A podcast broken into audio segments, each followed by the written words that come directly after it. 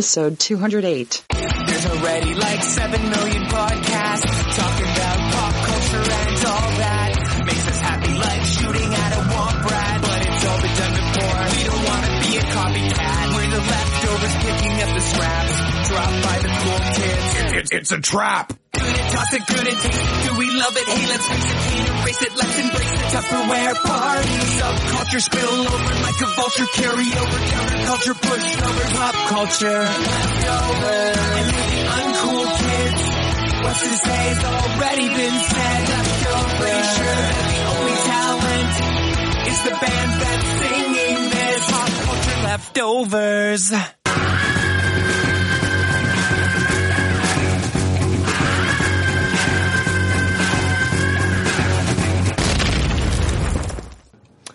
Hey, welcome to Pop Culture Leftovers, the only podcast that sounds even better the second day after it's been uploaded. I'm Brian. I'm Jake. And, And we're, we're the the leftovers. All right, guys. It's uh it's time to come inside the devil's anus because we are talking about Thor Ragnarok all episode. And uh, Jake and I uh, are joined by a special guest this week, uh, Rebecca Daling. Welcome. Hey, thanks for having me on again. Good to be back. Absolutely. And Hey. Almost didn't have you on because Trekkie 1981's a big fan of yours, and we're not a big fan of his. So Yeah, I know. Believe me, I was. No one was more surprised than me to get the call. yeah. yeah. Anyway, You think he still listens? You think we've scared him away by now? you asking me? Uh, yeah, yeah, of course. I don't give a shit. If, I don't care if he listens. Whatever. No, no, I know, I know. I don't care either. I'm just, Yeah, just wondering. yeah. It's not. that? I really haven't put too much thought into it. The only reason I brought it up today was the fact that uh, you know he was brought up. He was mentioned in his iTunes review. Anyway, welcome back, Rebecca. It's good to have you on uh, talking about Thor Ragnarok. Um, so we are going to.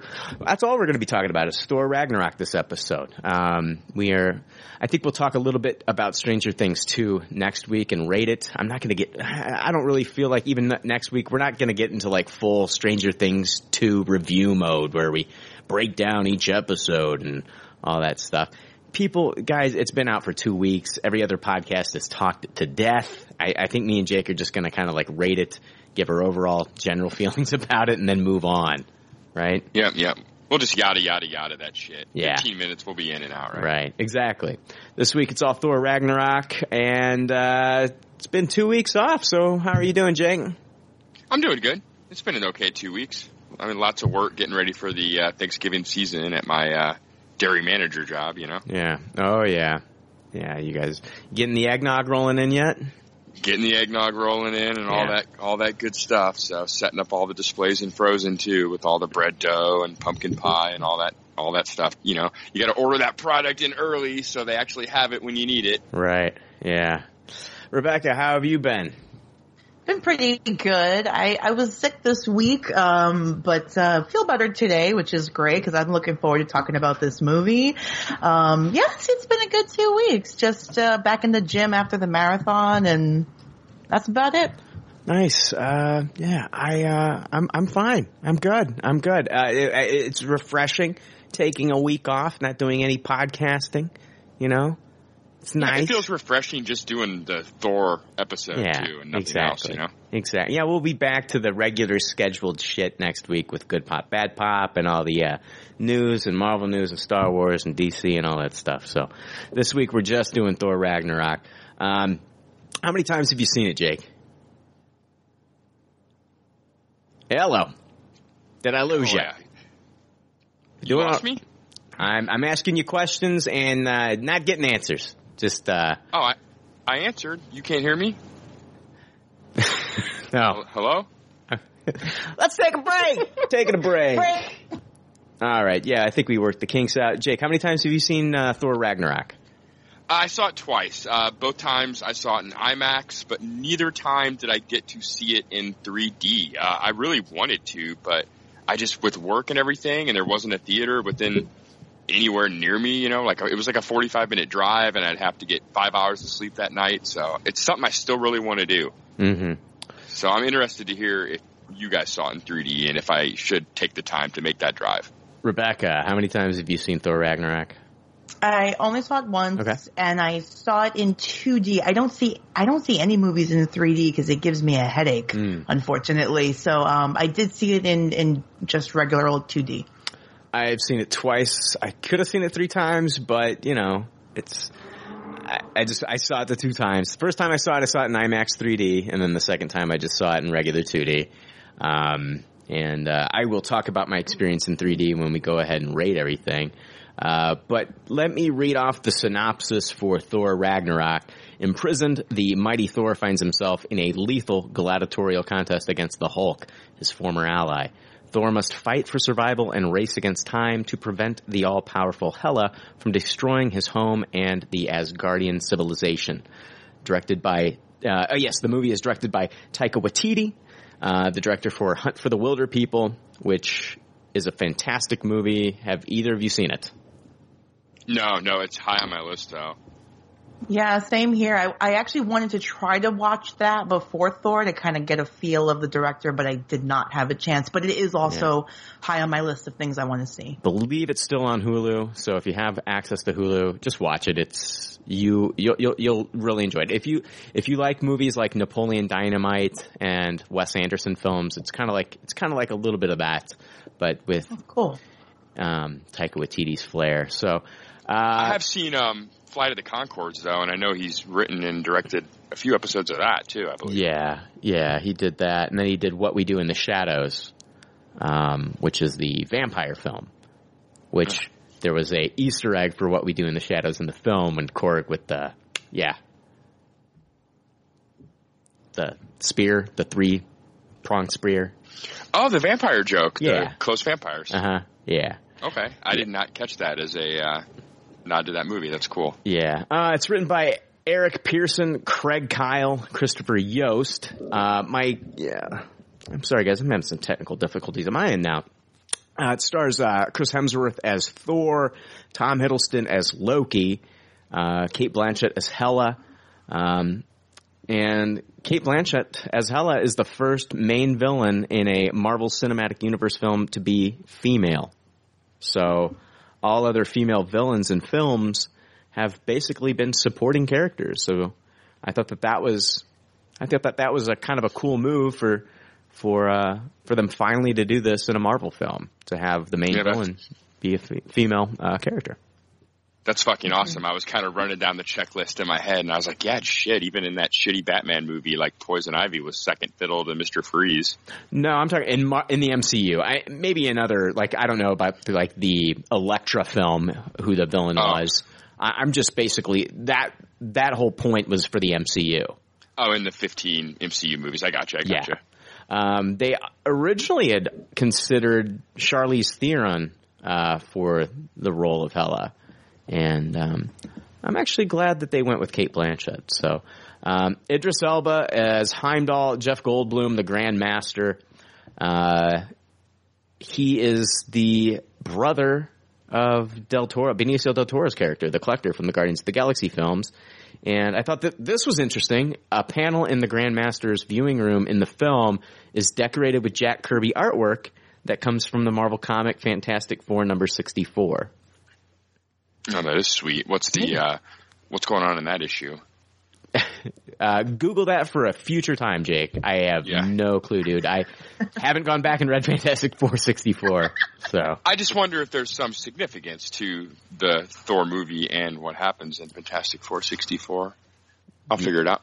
cool. Uh, also, there's a, uh, another, Never mind. I, I mean, I don't know. I was, I just thought it was Oh, an interesting. You're not interested either, though. But No, I, I awkward. Um, uh, there's also an Easter egg in the film that there's a uh, street on Sakaar named Kirby Way. Uh, that is uh, dedicated to uh, Jack Kirby, which I thought was very cool of them to kind of give those nods in the film, um, using some of the artwork as well as um, you know naming one of the streets in Sakaar, Kirby Way. Uh, Tessa Thompson as Valkyrie. Tessa Thompson based her performance as Valkyrie on Sarah Connor from Terminator 2. no, that's awesome. Can't go wrong there. Uh, Car- tough. yeah, uh, Carl. Female.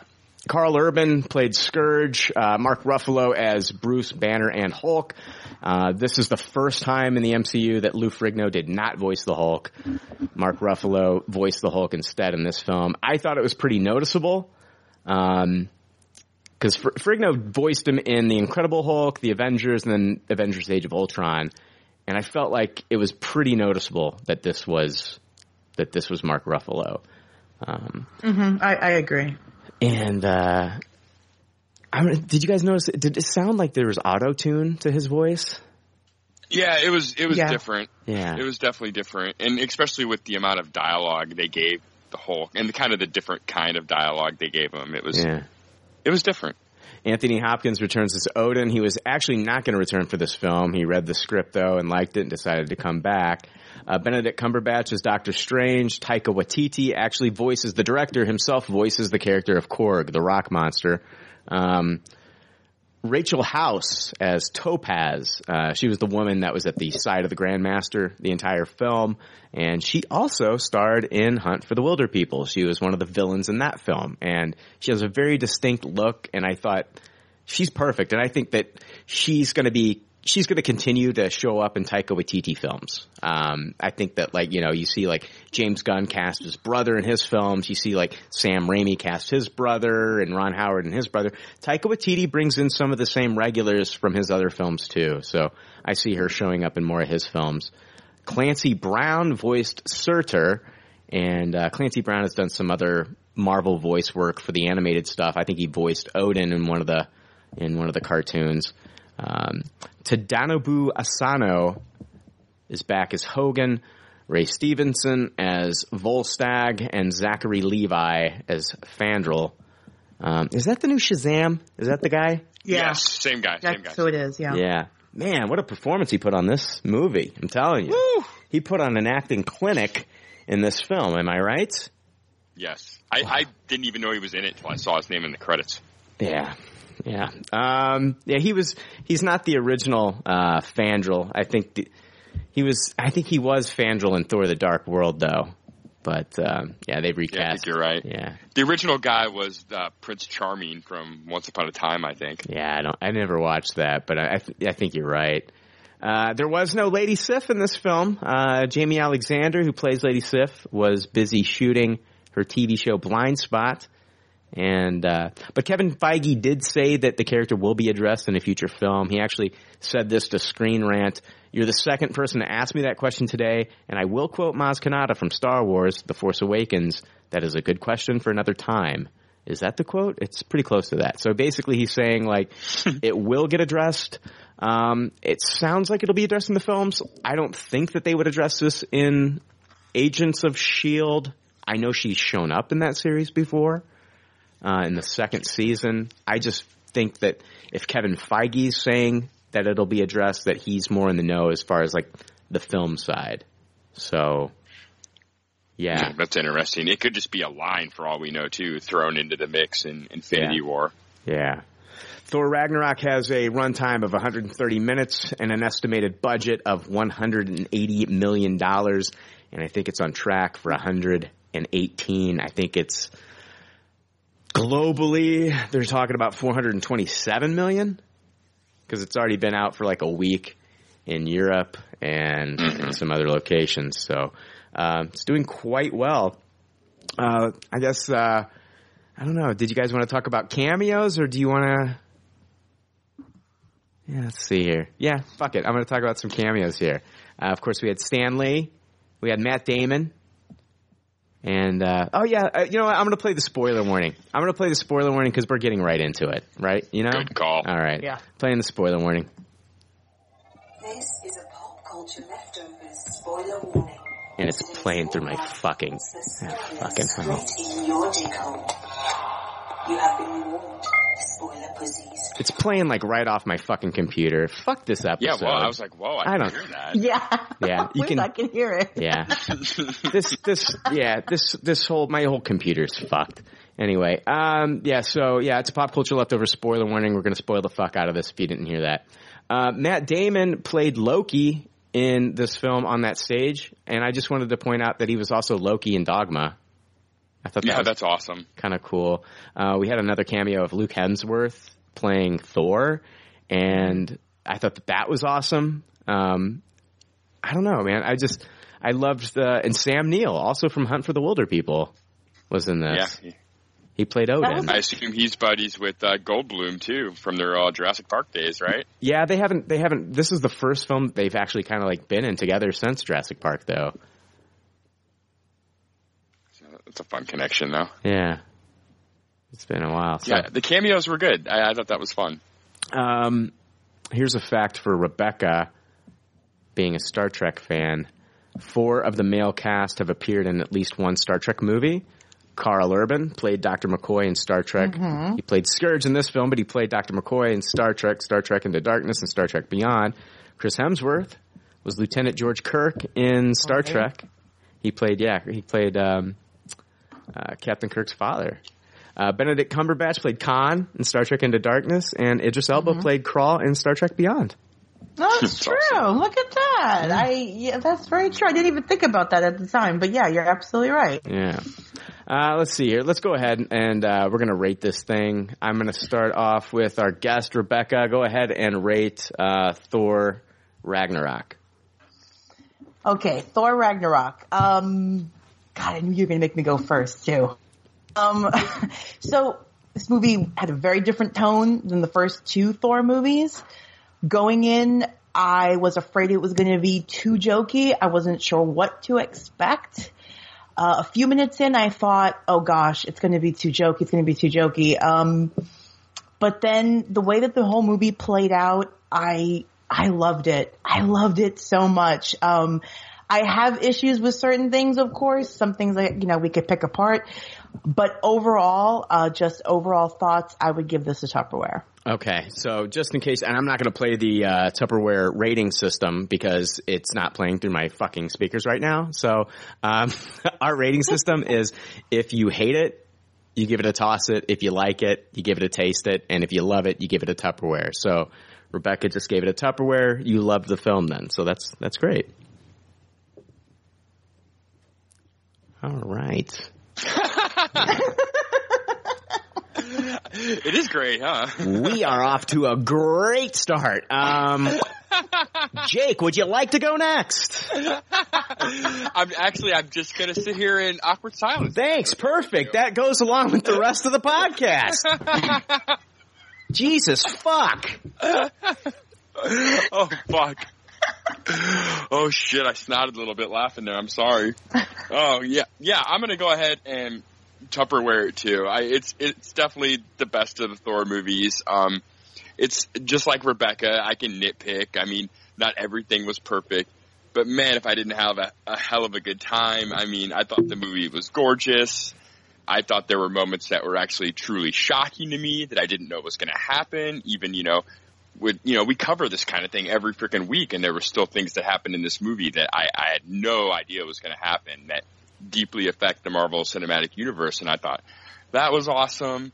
I thought you know most of the jokes landed. I you know there's some duds in there, but I thought you know for the most part like eight out of ten jokes were good. I honestly think they didn't distract from some of the really dramatic moments, and I and speaking of, I think Hela was fantastic, and Cate Blanchett was just amazing in her role.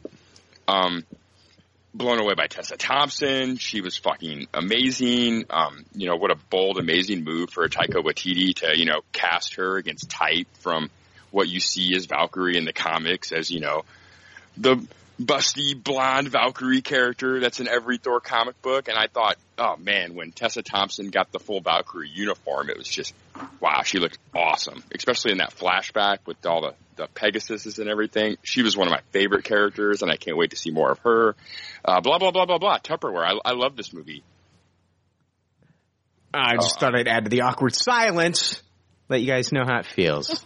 anyway.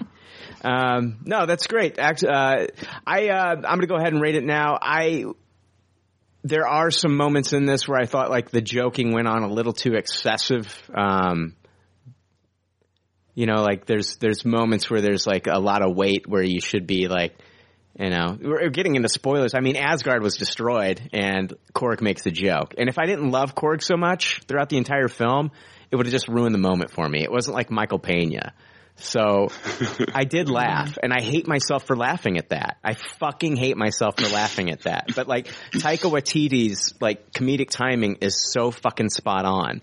But it does, it does take away from the moment. Like we don't really feel like the full impact of Asgard being destroyed. But you really don't anyway because like they pretty much have like set like the tone like uh, they pretty much within the story have said, you know, Asgard is not a place, it's the people. So it's like, you know, I guess there were consequences, but the Korg joke, it, Yeah, you kind of get that shot when they're all watching it just be like burned with fire that kind of represents the the dramatic shot for Yeah, but he's like- destroyed. I think. he's like, yeah, if the foundation's strong, you know, you, you know, oh, you know, Oh, oh, I remember the joke. Yeah. I remember. Yeah. Before that, when they're taking off on the ship and they're just watching everything just get burned down, I know. they give you that moment I- at I- least.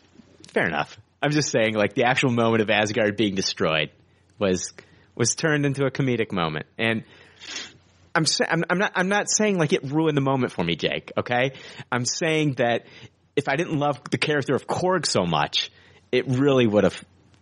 Er, if it would have been Michael Pena, his character from Ant Man, making a joke there, then it would have been a completely different situation for me. But I loved 100% Korg. I loved Korg so much, and I thought Korg was just one of the one of the quirkiest, most eccentric characters that I've seen in one of these Marvel films. And I thought Taika Waititi's comedic timing with the character was fantastic. And I did crack up, and I fucking hated myself for laughing. And I thought that that was because you know it is it is kind of like that's kind of like a big fucking thing. You're destroy you're destroying Asgard, and they he turned it into a joke, and I was kind of mad at myself and kind of mad that I laughed at that shit, but I did. Um, and, yeah, uh, Taika was great on that scene. I thought the timing of the way he had the explosion happen Yeah. really added to the laugh. I saw this in IMAX 3D. I think this is the best use of IMAX 3D since Doctor Strange, um, especially in the beginning when he's battling Surtur, when they get the close up when of Surtur's face and he's talking directly at Thor. It's you can just see like with the 3D and the size of the screen, you can just it's it, you can almost feel the heat coming off the screen. It's that fucking amazing. Wow. Um, it was also very cool. I thought Taika Waititi did a great job showing us how Thor fights uh, in in the series uh, in this film. Excuse me. Uh, we get to see Mjolnir's point of view, which I thought was awesome. Uh, for as little as Mjolnir's in the film, you know, Thor's hammer, when he's down there in uh, Mus- uh, Muspelheim fighting Surtur, and he lets Mjolnir go, and they show Mjolnir like flying through like those little demons, Surtur's little minions, and you're watching it from Mjolnir's point of view. That was awesome. That was we, we've never seen that done before in another one of these films, and I'm like, why is it taking that long for us to get that shot? And the only reason we got that shot was because of Taika Waititi, and that was so cool.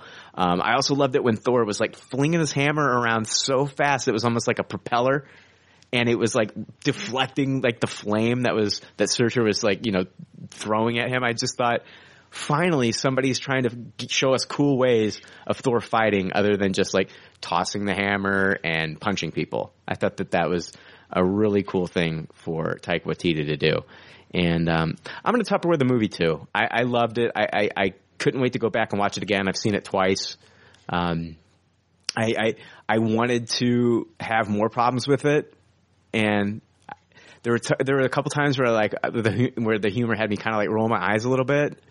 Um, I think the weakest part of the film was Mark Ruffalo as Banner, and that's he kind of took me out of the film a little bit. I, I felt like he was the the weakest link in this. Was Yeah, I can see that. I think that's a that's a that's a valid complaint. Um, you know, and um, but um, other than that, I What do you think it. the What do you think the worst joke was? Let's play the worst joke game. Hmm. You know, have a candidate. I thought the Loki doing the uh, "you only had one job," like it's like, oh my gosh, the "you only had one job" joke is the most played out joke of all time right now. Can we steer away from that at least? Yeah. Yeah, that was pretty, pretty bad. I don't know. I, I'm trying to think like what was the worst joke. Maybe it'll come to me as we record. But Rebecca, did you have Yeah. one? Okay, I'm trying to think too if I had like a, a I thought um, Um, another another joke that it wasn't so bad, but I saw it coming. Was when uh, Banner threw himself out of the ship. You kind of obviously knew he was not Oh, going to yeah. transform into Hulk. But then the visual was so hilarious that it kind of, you know, sud- the impact of me knowing it was going to happen went away, and I still laughed at the visual that they gave me. Oh, so I yeah. thought that was well done. Yeah, because like um, you know, we've seen how many movies has Banner jumped out of a fucking helicopter or a plane? Like he did it. Bill Bixby did it in the TV movie. That's how they killed the Hulk. And then in the well, that's how they killed the Hulk in the in the original series. And then um, what was it? Um, in uh, the Incredible Hulk movie, that's how he got himself to turn into the Hulk was by falling out of the plane. And so they did it again here. Yeah, I thought it was funny. Like it was predictable, but it was still delivered so funny that I, I forgave it. For Yeah, I knew it was going to happen too. Like I knew it's, it, Mm-hmm. it was just going to hit the ground. But yeah, when you actually saw the visual, I couldn't stop from laughing. It was like a, I don't know, it just looked like a sack of potatoes that hit the ground.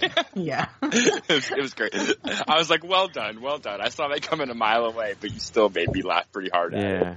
Taika Waititi, he said that the film was influenced by Big Trouble in Little China was kind of like the dynamic he wanted as far as like the characters. And I thought hmm. that it felt very much like that, but like it also felt like I don't know, man, the music, the synthy music and like Ugh.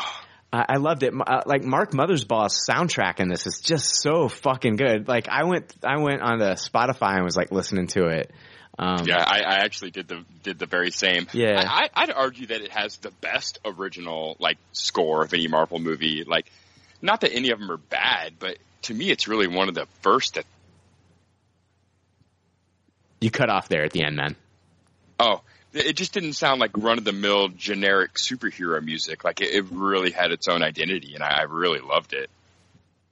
Yeah, I enjoyed it quite a bit. I, yeah, I really liked it. Um, let's start off like at the beginning of the movie. I just kind of like want to talk about how Thor. I thought it was. I don't know. We we see him in Muspelheim, and I just want basically I wanted to talk about how he's down there, and he explains that he's been looking for the the Infinity Stones for the past two years, and that whole dialogue there that he's giving at the beginning where he's talking to that skeleton, that was actually from the first trailer. He, that's the that's the voiceover from the very first trailer. We just didn't know who he was talking to, and he's talking to that skeleton in that little cage. Um, I loved that whole beginning scene. I thought it was I thought it was so cool, and for them to actually use that to tie into the end of the film, I thought was quite brilliant. Yeah, I agree. I agree. Like it was, I, I thought it was crazy the second time I watched it because basically when Surtur's talking to Thor, just like you're saying, Brian, he's just spelling out all the exposition that's going to take place at the end of the movie right then and there Yeah. to Thor. Yeah. So I, I thought that was brilliant too, and, and it was really funny. The skeleton gag was funny. The comedic timing of just the jawbone falling made me laugh. Yeah, well, him And- him twirling around, I didn't want to laugh there either, especially on the second twirl. I'm like, Yeah, I'm, I'm, I'm with you, Brian. When he started again, I was like, "Oh, we're doing this joke yeah, again." come oh, on, okay. all right, Okay. Yeah, there that, at, at that moment, I said to myself, "Oh God, if this is going to be the whole, the whole movie, yeah, I'm not going to like it Yeah. at all." yeah, They kind of they kind of did tonally change Thor as a character in this movie, Oh, right? completely. I Yeah. feel like they completely changed him as a character. well, yeah, he, I, not not just by the end of the movie. I mean, just right from the jump. Like No, he's, he's yeah. Yeah. in on the joke instead of Well, the butt of the joke a little bit. yeah, yes and no. I mean, go back and watch Avengers: Age of Ultron. He's cracking wise there too, you know. Yeah, that's true. Him and Tony. That's the first of it. But yeah, But- I think it's But real. You know what? I, oh, sorry. No, you're fine. You're fine. I was just going to say that I think it really like goes to show that Taika and Chris sat down and said, "What do you want to do with this movie?" And Taika had full faith that Chris could pull it off this way because I mean, he he saw he probably saw his Ghostbusters performance and said, "Hey, let's do a little bit more of that." You know? Yeah, yeah, exactly. What were you saying, Rebecca? I was I was thinking like uh, what what you're saying about Age, Age of Ultron. Yeah, I agree with too. Thor had a different tone in, in that movie as well, um, but Thor still had his moments. I felt like where he more often than not, he really assumed that very sort of royal, I'm the god of thunder thing. And, and I'm not saying he didn't do that in this movie, he did, but I felt that tonally, Thor was very different. He was much more jokey, but not in a forced way. I felt like we were seeing Thor and his in, how he had been influenced by all of the things that have happened to him and all of the time he spent on earth and all of the people he's associated with how it's influenced him and it's really changed him as a person. Uh, because when he did have to become you know, God of Thunder and, and he did and it was, it was there and it was believable. But I think they really did change Thor, Thor tonally from, even from Age of Ultron. Yeah, it's it's more of a confident joking. Yeah, just like that's it. You, you, you hit nail on the head eh, because in, in Age of Ultron, it was, I mean, everybody was way too jokey. Everybody was like, it was, it was like open mic night, but this, this was just Thor being very confident and being, like a little swaggery, but not that, uh, t- not that terrible swaggery from the first movie. So you really saw like they tried to really do something different with the character in this movie going forward. Kind of uh, kind of threw away Jane in this movie, didn't we?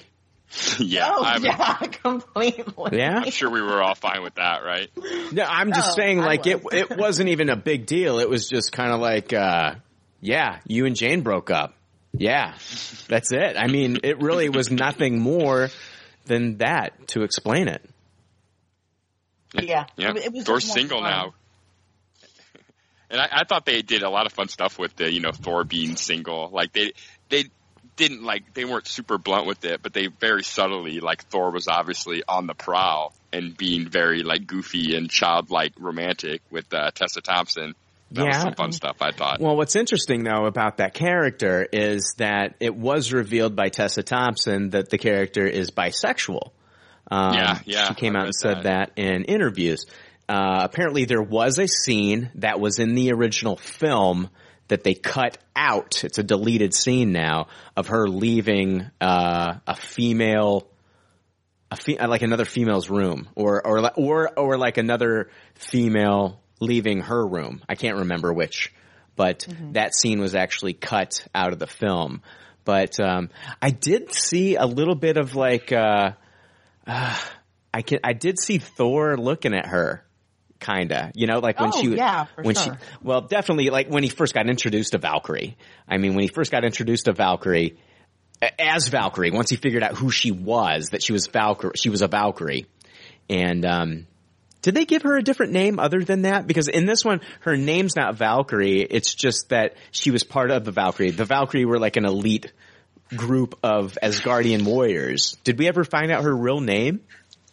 Why am I not? I swear her You know- character had a name. The only other thing they called her was like Scavenger 142. Yeah. There you go. Yeah. Th- Other than that, like she did not have another name Yeah, beyond that. But that's not like her Asgardian No, given name. no. Yeah. Yeah. So yeah, I don't know. I I did see like uh when they were fighting together, Thor kind of like looked at her and then when they both jumped up on that uh they both like jumped up I think on that uh ship together at the same time and Thor was kind of just like hello, you know. Yeah, that that was definitely a moment. Like he was like, I don't care if you can't fly this ship banner, you are going to try because I'm going to try to get my flirt game on a little bit here. Yeah. blow some ships up. Yeah. I thought it was very subtle. Like you know, I you know I, I hate when they have to hit you over the head with the dumb romance stuff, and I thought they did a, just a brilliant job. Taika did a brilliant job of like having it there. You know, you can kind of interpret it one way or the other, but you know, Now, did she not age because the Grandmaster said something about, and I know I'm talking about some of the weirdest, smallest minutia in the film. Um, she was around for that battle, that original battle with Hela, where Hela destroyed and killed the Valkyrie, and um, you would think that she would look older. But didn't the Grandmaster say something about Sakaar, that planet, doing something weird with time? That he's been there Yeah. for millions of years and he should look older, but he doesn't. And so I was thinking like maybe like this planet like has kept her young. I don't know. Maybe I'm reading too much into it. That's a great question. I, the question is: Is the planet keeping her young, or is the fact that she's a Valkyrie keeping her young somehow? Well, there's some. There's definitely. I mean, there's different. yeah, either the planet's keeping her young or the planet views time differently. That they're on a different plane of time or something like that. I don't know. Cause like we do know like when Thor was going through, when the Bifrost, when they activated the, the bridge, you know, for, uh, Thor and Loki to go back together and then Hela goes up through that, uh, that portal with them. When Loki gets knocked out of that, uh, that portal, I don't know what to call it. Do you know what to call that? Uh, the, it, that's not the, Rainbow rain- Bridge, is it? It's called the Bifrost. The Bifrost. But when I'm talking about the actual, uh, when they teleport from the Bifrost, I don't know what yeah, they the, call the that. in between area, the limbo between the two connections. right. Yeah. It's, that's exactly what I'm talking about. It's like, I don't know what to call it. I'm just saying like, um, when, when Loki got knocked out of the Bifrost, uh, or the, the teleportation process, he actually ended up in Sakaar three weeks before Right. Thor did. So there's, there's definitely something wonky with time going on here. Yeah, Well, that plus is there's- interesting. Plus, there's like tons of wormholes and stuff that like lead into the planet, and Yeah. you know, wor- wor- wormholes generally involve some sort of time displacement or time travel, even. So, um, yeah, because w- as you said, when when Thor and, and Loki meet up again on the planet, he's like, "I've been here for like three weeks," and he's like, "I just got here," and it's like, well, it, I I think it plays to the whole thing that time just moves differently Yeah. on that planet, and for either it could be a combination of that she's a Valkyrie and that time is moving differently, that she just appears to be the same age. Right. I thought Taika Waititi did a really good job of. Uh, one thing I was really worried about this movie was them juggling all this, you know, Hulk, Gladiator, Grandmaster stuff against what was going on with the Hela stuff, and I thought he did a really brilliant job on that. I think I agree with the Big Trouble in Little China feel of it all. Like they did a great job of sending Thor on kind of that wacky adventure, while the whole Hela stuff was built up in the you know the B shots in the background while that was going on, just building up to that really great finale. I just thought the pacing of this movie was really on point. Yeah. And I was surprised by that. I would have assumed that the pacing would have been a big problem with all the uh, kind of extracurricular stuff it seemed like they were going to cram in here, but I never really felt that at all. It just felt like a big fun adventure.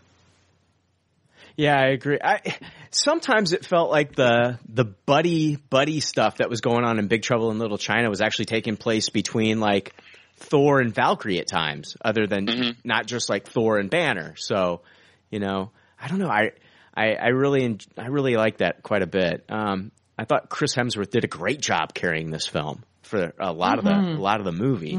Um, what what did you guys think about? Let's let's talk about um, the introduction of Hela, uh, the goddess of death, and let's talk about Cate Blanchett's uh, uh, role as that character. Is she a is she a good is she a good villain? I mean, we've had a string of so you know poor villains in the in in the Thor films. Um, as far as like you know, um, I'd say what Kurse and uh, Malekith.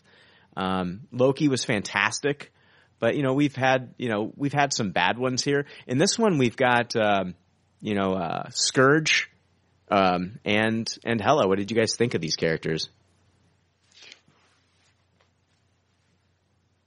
I thought they did a really great job of making her seem like a really creditable threat. And I was really buying it. I thought Cate, Cate Blanchett's facial expressions as she was, you know, doing her fighting were really amazing. The costume design was fantastic. Um, I really loved it. You know, I, I liked it so much that in a previous episode when you were talking about the possibility of her being the same death as the one that Thanos pines after and how much I disliked that then, you know, after seeing this, I, if that is the road they take, then I'm honestly fine with it just to see more of Cate Blanchett in this character. I think I, I don't. I'm not totally counting discounting that. I mean, I've kind of thought that that's where they're they they have been going um, with this character, especially at the end. I mean, we do see her die at the hands of Surtur. Um, you can say like, oh yeah, he, he he slammed the sword down. We don't know if she died. I I don't know if you come back from that. Okay, I mean, I've seen it twice. I saw it in IMAX, and it sure looked like that sword came down on her. Um, Does, doesn't her character though at that point just go to like the mythical like underworld death realm that's what I'm saying. That, just rise to power from there? That's where I was going. I was going to say that I think that she becomes more powerful in death because she is the goddess of death. Right? Yeah. Yes, exactly. And I, I really hope that is the case. Um, I'm unsure if that's the direction they're going to go, but you know what? I've really done a 180 on whether or not I like it or not, and I, I kind of do like it now. Um, the thing that worries me is I I've read a lot that kind of the only reason Cate came in and did this movie was because of her desire to work with uh, Taika Waititi, and that was pretty much why she's here in the first place. So hopefully that you know, hopefully she is going to be in other movies. Her her kid was actually wanting her to be in a Marvel film as well to play one of these. Her her, her one. Oh of her, yeah, yeah. and they actually I think they gave one of her kids a role in the film, like a small I, role. I think so. I think you're right. that's what I read. I, did read that. What did you think about uh, Cate Blanchett as Hela, Rebecca? Oh, I loved her. I absolutely loved her. I, it's interesting you said earlier that um, they were considering Charlize Theron, and I'm so glad that they did not go with her. I, I enjoy Charlize Theron in a lot of things, but I don't think I would have enjoyed her as Hela. Um, Cate Blanchett, she just has this like, she just has this magnetism and this commanding performance, and she demands that you look at her. Yeah. And on the screen, the the makeup they did for her, like her her eye makeup, and uh, that was, I mean, it was gorgeous. I mean, she was my my friend and I. We saw the movie together. We joked that Hela was the goth sister, uh, Loki was the emo brother, and Thor was the uh was the pop music brother. Like they had all these different like all these different personalities. And she did kind of look very goth with that that look. Um she she looked amazing, but then her performance was just great. I felt like her her story of being like the the outcast firstborn coming back to reclaim her birthright. I mean, we've seen that before, but she did it so well that you and I enjoyed seeing it again. I enjoyed seeing that storyline again. And Skurge, what to me was like, like the reluctant bad guy. You know, he was kind of like, oh, she's in charge. Okay, I'm with her now. You know, he kind of just went with the flow and, uh, in the beginning and, and we saw him struggle with, you know, the choices that he had to make throughout the movie, which I liked. Um, but I mean, to me, she just completely, every time she was on the screen, you, you had to look at her. Like you had to just stare at her and she, she was just great. Well, she laid. I mean, she was finally a villain. I think that was, you know, really causing some damage. I mean, Yeah. I- I'd say you know a lot of the Asgardians and you know some of the soldiers that she killed were just no names. I mean, she she destroyed the Warriors three like they were nothing. And to be quite honest with you, I didn't care. No. me neither. I I did not care one bit. care either. because the comic books have done such a great like Jason Aaron's run with Thor has done a great job of setting up like the Warriors three, and um, you know throughout like um, throughout Jason Aaron's run because like I, I really before that I didn't read a whole lot of Thor. And but I did. I really enjoyed Jason's Jason Aaron's run of uh, when he was doing Thor. Um, he's still doing Thor, but he was, you know, he was doing the Mighty Thor with Jane Foster there for a while. But that, I don't know. It just felt like in these films, like they never really, we never got a really a good feel for like, these characters at all. Except, I think they got the most screen time in the first film, but even then, it was just kind of like kind of forgettable. And so when they They were died, beyond repair. when they died, I was just kind of like, oh, okay, cool. Let's out with the old, in with the new. Like, give me out with the old, which is the Warriors three. Which, yeah, you know, you fucked up those characters. Nobody really cared for them in the in the MCU. Um, if you want good stories from those characters, read the comics. Um, now we've got now we've got characters that we actually do care about. We can, I, I, I Korg, Miek, you know, uh, Valkyrie. Um, so I mean, at this point, I really don't give a shit if Jaimie Alexander comes back as Sif. I don't care if they do explain what happens to her. I don't care. Yeah, she was she was pretty stiff character in the last couple of movies. Lady too. Stiff. Lady Stiff, yeah.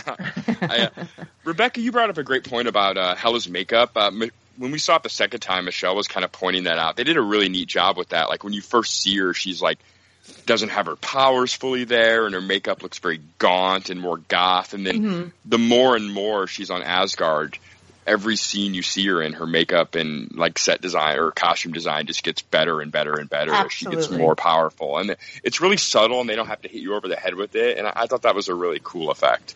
Yeah, I agree. Like I, I remember like as you just said, when she first showed up, uh, that, that eye makeup was really like very, it was like very goth. And, um, as she went on, she just got more and more elegant looking and, and I mean, I loved the effect that she would like smooth her hair back and her headpiece would appear. Yeah. That, oh my God. The first time she did that, I was like, oh my God, that is, that's incredible.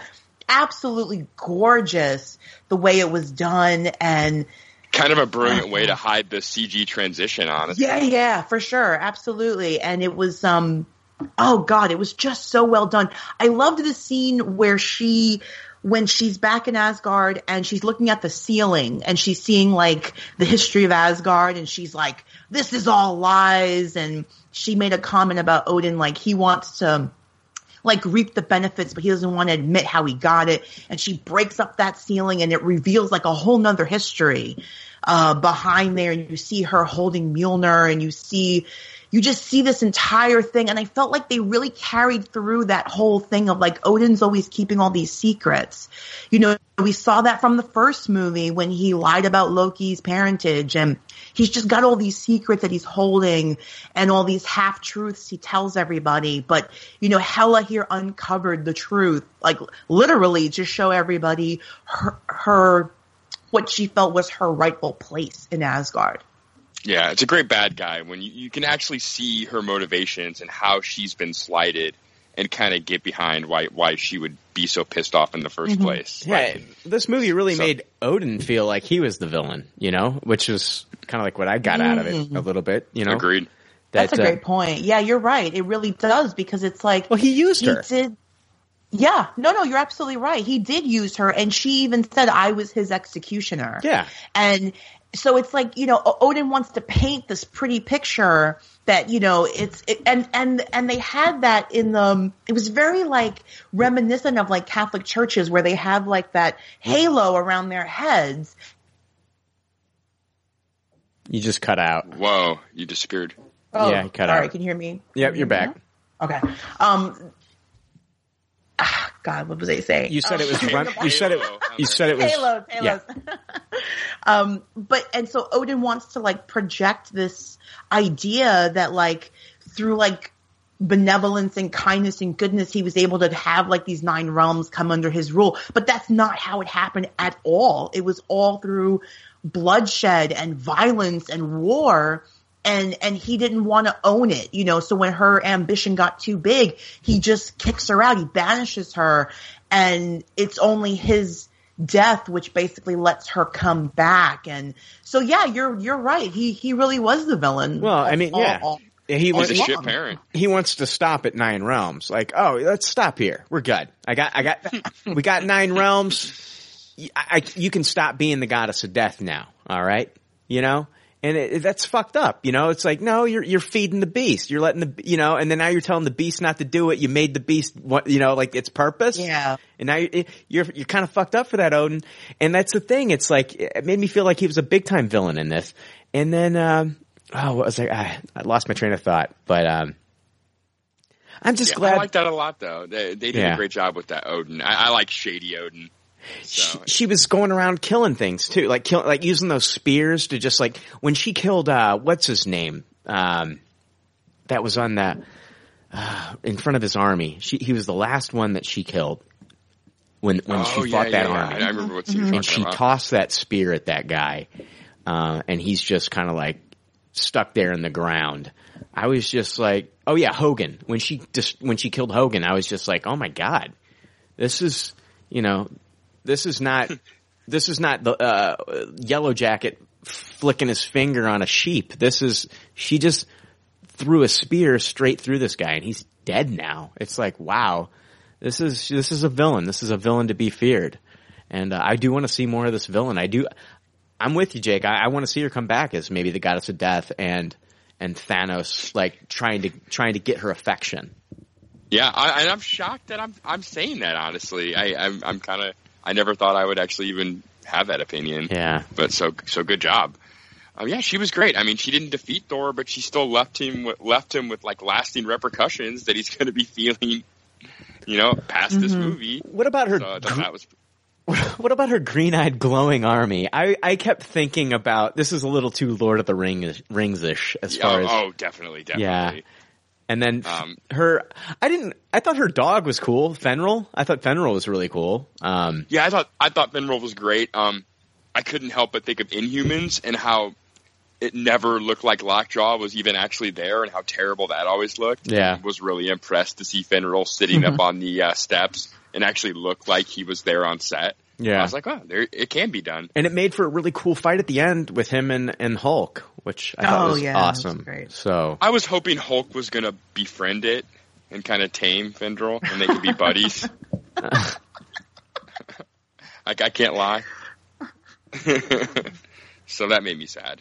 I nice just suplex, think nice suplex though by the Hulk. I mean, she brought she brought that army back with like the eternal flame, and like even with um, so when he even even Fenril had like the green eyes from like the from that that flame. So I was just like, oh, he's definitely just under her control at this point. It's just just like all magic. So yeah. Yeah, I know, I know. It's fan fiction, but What did you guys think about the planet of Sakaar itself? Like the look, I thought it was so cool. Like it's a trash planet, but like on the flip side, like Taika Waititi made it look so colorful. It looked like it looked like somebody it took the world of District Nine and then they took Crayola crayons and went nuts.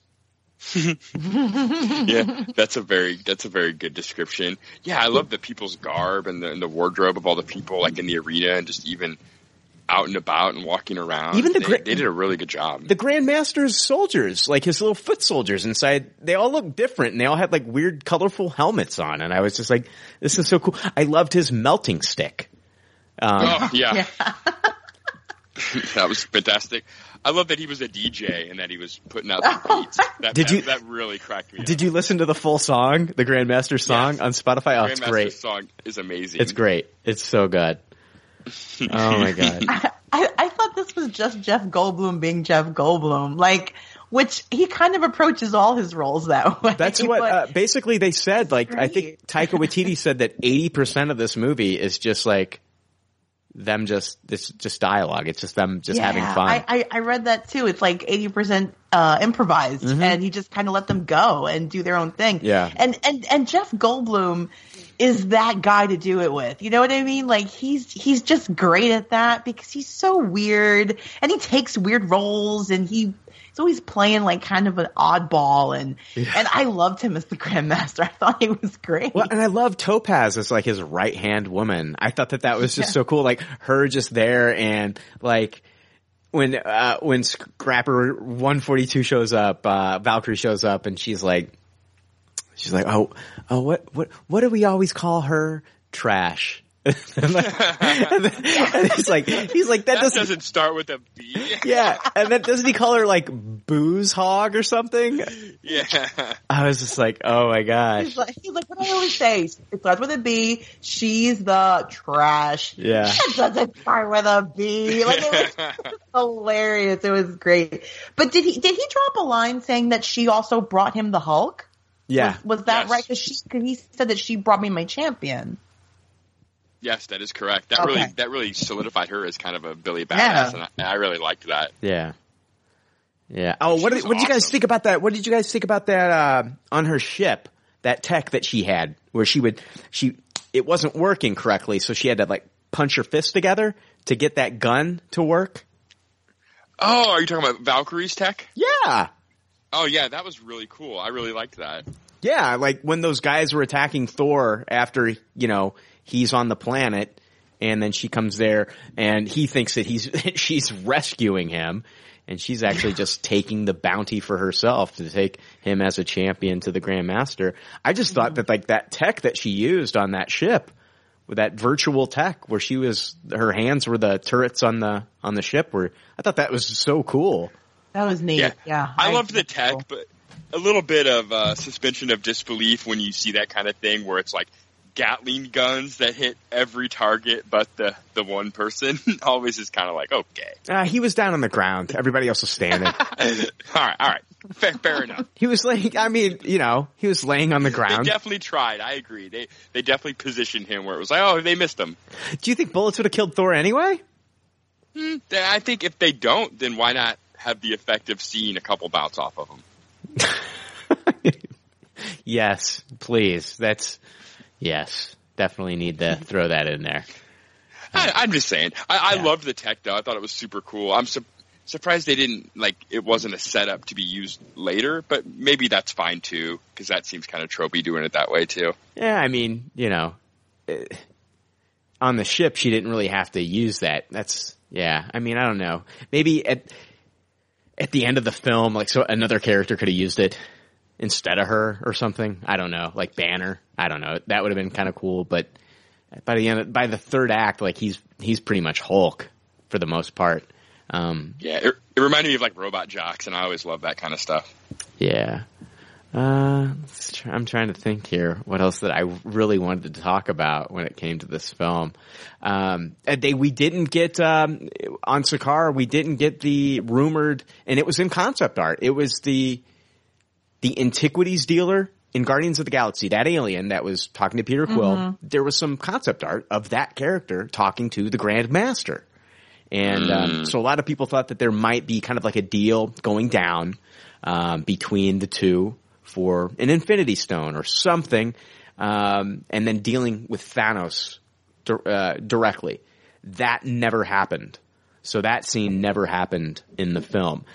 I also wanted to point out no Infinity Stones except for the Tesseract were even Right. revealed or touched upon in this movie. So there, we thought that this was going to be the movie that was going to give us that new Infinity Stone. I don't think we're going to see that new Infinity Stone until we actually see Infinity War now. Man, I sat next to this guy that was completely fucking bummed out by the whole movie because of that. I was kind of in hysterics about it. He was like, "They're not going to tell us anything about any of the Infinity Gems," like especially after the final after credit sequence. Like Yeah. he just had a fucking meltdown, and I was like, "Oh, this is fucking hilarious." What are the chances? And I don't think that this is going to even happen. Like, but what are the chances that like Wakanda is hiding an Infinity Stone? Mm, I think pretty pretty high. You think it's high that it's that, that Wakanda's hiding an Infinity Stone now? Yeah, I wouldn't I wouldn't be shocked. I don't know. I I I I think with the origin story of the Black Panther, you just kind of I, I, unless it's it's unless it's a post credit scene, it just doesn't make sense to me to throw that into the main story. Yeah. Yeah, a lot of people were thinking it was going to be Odin's eye. Wasn't that a big? Uh, Yeah, that was a big thing. I was thinking that it was the way that that's how that's how Hela destroyed Mjolnir. I was like, oh, she hmm. got a hold of an Infinity Stone, so she's able to. But then we find out, you know, spoilers that she's the sister of Thor and the rightful heir to Asgard, the firstborn, blah blah blah. So so she just shuts that shit down. I'm kind of getting sick of villains though that are that, that like the longer they stay in the place where they're from, the more powerful they get. Why is it always the villain that has that kind of ability? It's not like Thor. The longer he stays in Asgard, the more powerful he gets. Yeah, Superman kind of has a little bit of that in like reverse, right? It's like, the more sun. Sun. Yeah, the if he goes, sun he gets. yeah, it's like if he can, if he flies right up to the sun, it kind of like charges him like a battery. So Yeah. So yeah, it's definitely a trope that's been around for a long time. yeah, So, well, what about the um the Thor Hulk battle? Did you guys like? Did that pay off for you guys? what'd you think, Rebecca? I, I enjoyed that very much. I mean, I, I know we saw the whole "he's a friend from work" thing in the trailer, but Yeah, my my my theater still laughed. do you Everybody know? laughed. Mine, mine did too. And do you know where that came from? yes, the Make a Wish kid. Yes, there was a. I uh, thought that was a great story. Yeah, uh, Chris Hemsworth, they he paid a visit to a Make a Wish child, and that kid suggested that line, "Friend from work," and they used it in the film. I thought that that was just really cool. that's That Make a Wish sweet. kid's a genius. Yeah. I thought that was so sweet. I thought that was a nice backstory to Yeah. that line. Um, I enjoyed the battle. I thought it was great. I thought, I thought it was well placed. The joke when um, Thor tries to use the you know sun's going down, big guy trope on him, Yeah. and and and he like thinks it's working, and and Hulk completely outsmarts him, and just like he's like, haha, fooled you, and he like beats Thor up, and it's I, I thought the battle was really well done. I enjoyed all of the spectators having like big Hulk masks and and like like really getting into it. Um, I I enjoyed that battle a lot. Yeah, it, it, was awesome. I think that was my favorite joke in the movie was uh, Thor trying to do the uh, yeah the black the Black Widow shtick. I'm getting like, real oh low, gosh. big guy. yeah, and then Loki's reaction to seeing Thor get the same treatment that Loki got in the first Avengers movie, I thought was a really oh, fantastic that was, that fantastic joke. Oh, I just didn't like when the Grandmaster ended it prematurely. I was just like, oh yeah, the no ending, the no contest. Yeah, oh. yeah, that wasn't cool. yeah, I mean, you you kind of knew why he did it, right? Because he's like, if you beat my champion, you can leave. But of course, he doesn't want to let anybody leave, and he doesn't want anyone to beat the champion. So I mean, he does it, which is like it's cheating. But yeah, I I, I think it would have been more more fulfilling to see one of them be the true victor of of that battle. Yeah, it feels a little ballless for them not to give us a, a winner.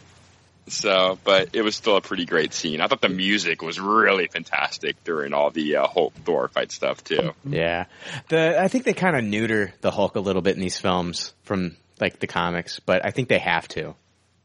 You know, I, I, I completely agree with that. I was reading this article from like people that have like Hulk tattoos and like you know the world's biggest Hulk fans and everything. Yeah, and they basically hate this. Yeah, like this movie made them hate the Hulk, and, and oh, they just fucking hate it. And it's it, for exactly what you're saying is they kind of neutered him down. Mm-hmm. He's not as strong as he should be to right. them.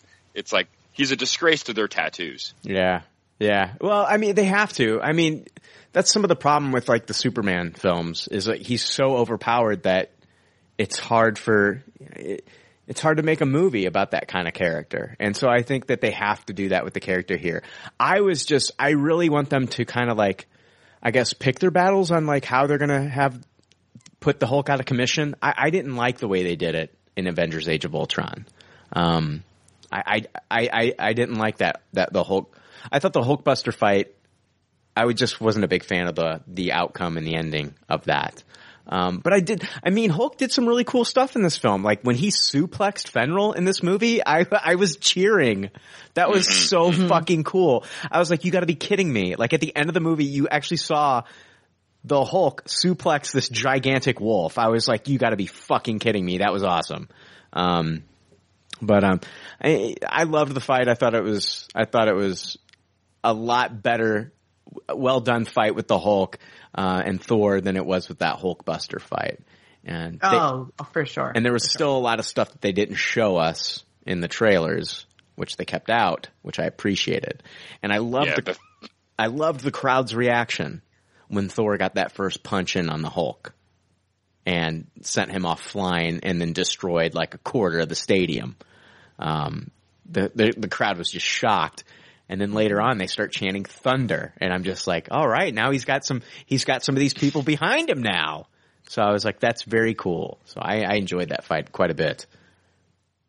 Yeah, was, that was a great moment. I love when they show Jeff Goldblum too after the audience being shocked, being and Loki like, kind of shrinks away again. Yeah, yeah. So. Yeah. well, I, I think it was it was great how um I mean, we kind of all knew who the champion was, right? But yeah. but of course Loki doesn't know, right? He's like, "Well, I've been here 3 weeks. I've never seen this champion, but he's apparently incredible and he's amazing and blah blah blah."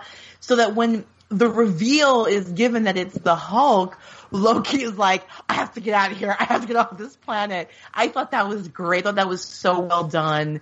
And, um, because of course, Lo- Loki's like, no matter who wins this thing, the, these Hulk knows who I am. Like I have to get out of here. And I, I thought that was a great little thing too.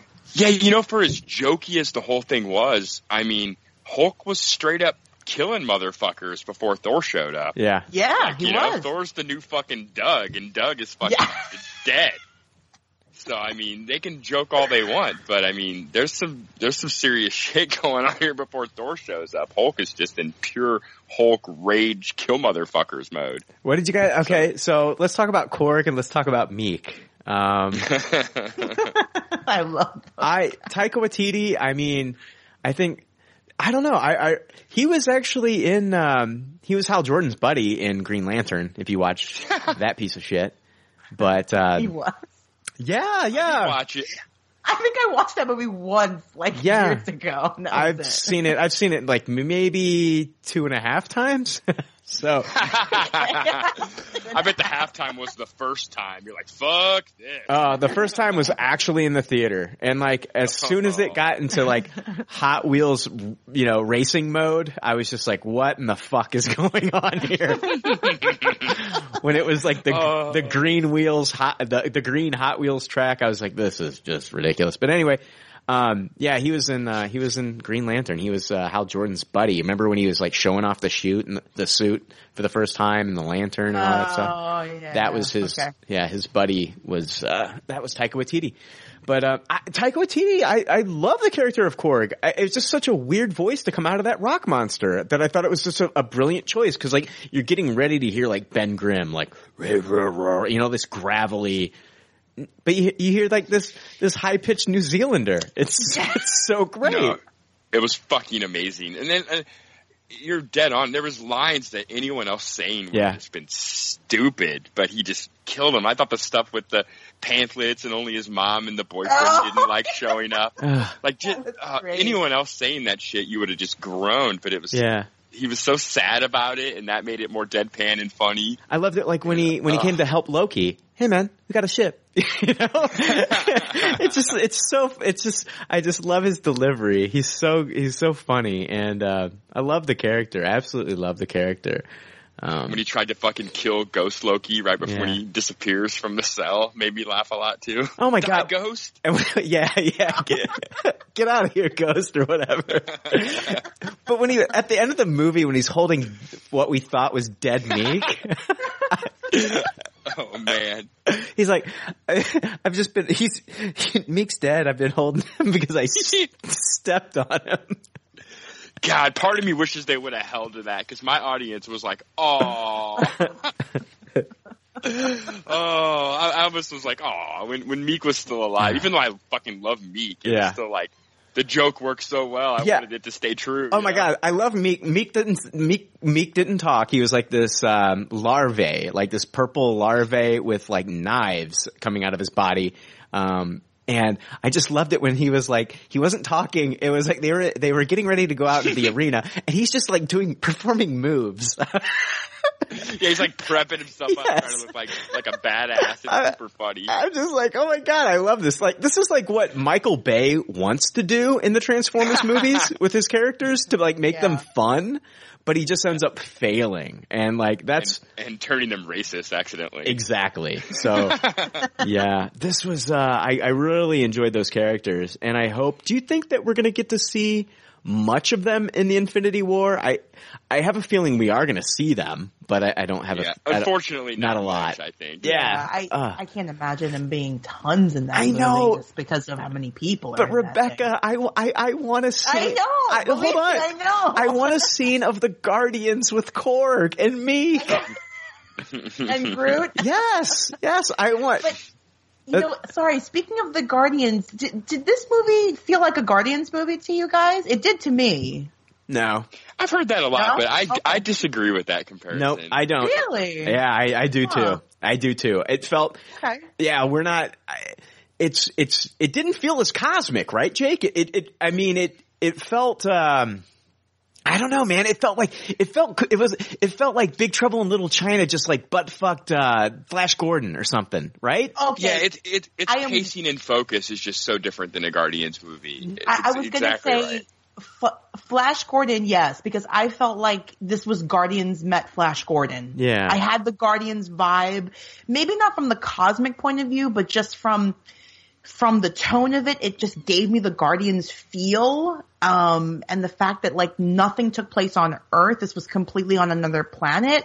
Um, but for sure, Flash Gordon, absolutely a Flash Gordon feel, and Yeah. that that really great '80s feel was all over this movie, which was great. I think I don't know. It, it's just something about I. I feel like there's there, there are there are differences between Taika Waititi and James Gunn. I, I and Sure. and I oh my god, James Gunn, I love you, man, but man, you've got you've got some competition at Marvel now, man. You really do. because Taika is he's up and coming, and I'm not saying like these guys are like vying and and uh, challenging each other. I'm just saying like it's nice to see another guy working for Marvel doing something cool and something different to maybe to maybe push James Gunn a little bit harder too for Guardians Three. So Yeah, I agree. And it seems like Marvel let him do his fucking thing. Like it's, I read this amazing GQ article, um, and apparently like, you know how they call the last shot of the day the martini shot? You know that lingo? yeah, yeah. Like, uh, Taika would actually have a martini in an actual martini glass every single day on, on set for the martini shot. Oh my god. He is so fucking cool. Did you um did you did you read the he was doing the um uh what was it? It was I've got it right here. It's so cool. He was doing the contenders event, which is uh put on by Deadline and let me read some of this article. And he starts off the article explaining what he's drinking. And he's like, it's, it's, it's this panel. And he goes, by the way, this is whiskey and coffee, Waititi shared, seemingly to explain his eccentric behavior, which garnered big laughs from the audience. Quote, it's my opening weekend. I can say whatever the fuck I want. Uh, uh, I, the more I read about the guy, the more I fucking love him. the article goes on to say um, he, Waititi kept it honest throughout the panel discussion, which was moderated by Deadline's Anthony D'Alessandro. Uh, when asked about why he decided to take on such a tentpole like Thor, quote, money, straight up, he zinged, saying he has two children who, quote, cost shit, shitloads of money. Uh, he admitted not having much experience in the arena. Full disclose, I've never made a superhero movie before. His movies were more around the budgets where he's cutting up carrots for the crew. So I thought Marvel didn't care anymore, he zinged. My strengths were tone and that's it. He joked before adding more attributes like character, dialogue, and humor, which was clear. Quote, I said, you guys can take care of the explosion. I'll focus on what I've done before. And I didn't get fired because I'm a G. That's fucking Oh, awesome. awesome. He is a I fucking that G. He is, right? Hemsworth- Chris Hemsworth said that he would sometimes have two or three outfit changes himself on set Uh. every day. Uh, that's hilarious. And it was just like, what the fuck? Check this out. Uh, Waititi did not hold back during his turn on stage at the Directors Guild of America, where ironically he shared his membership was recently reinstated after being suspended for four months. Quote, I think it was something to do with money, which ain't a problem anymore.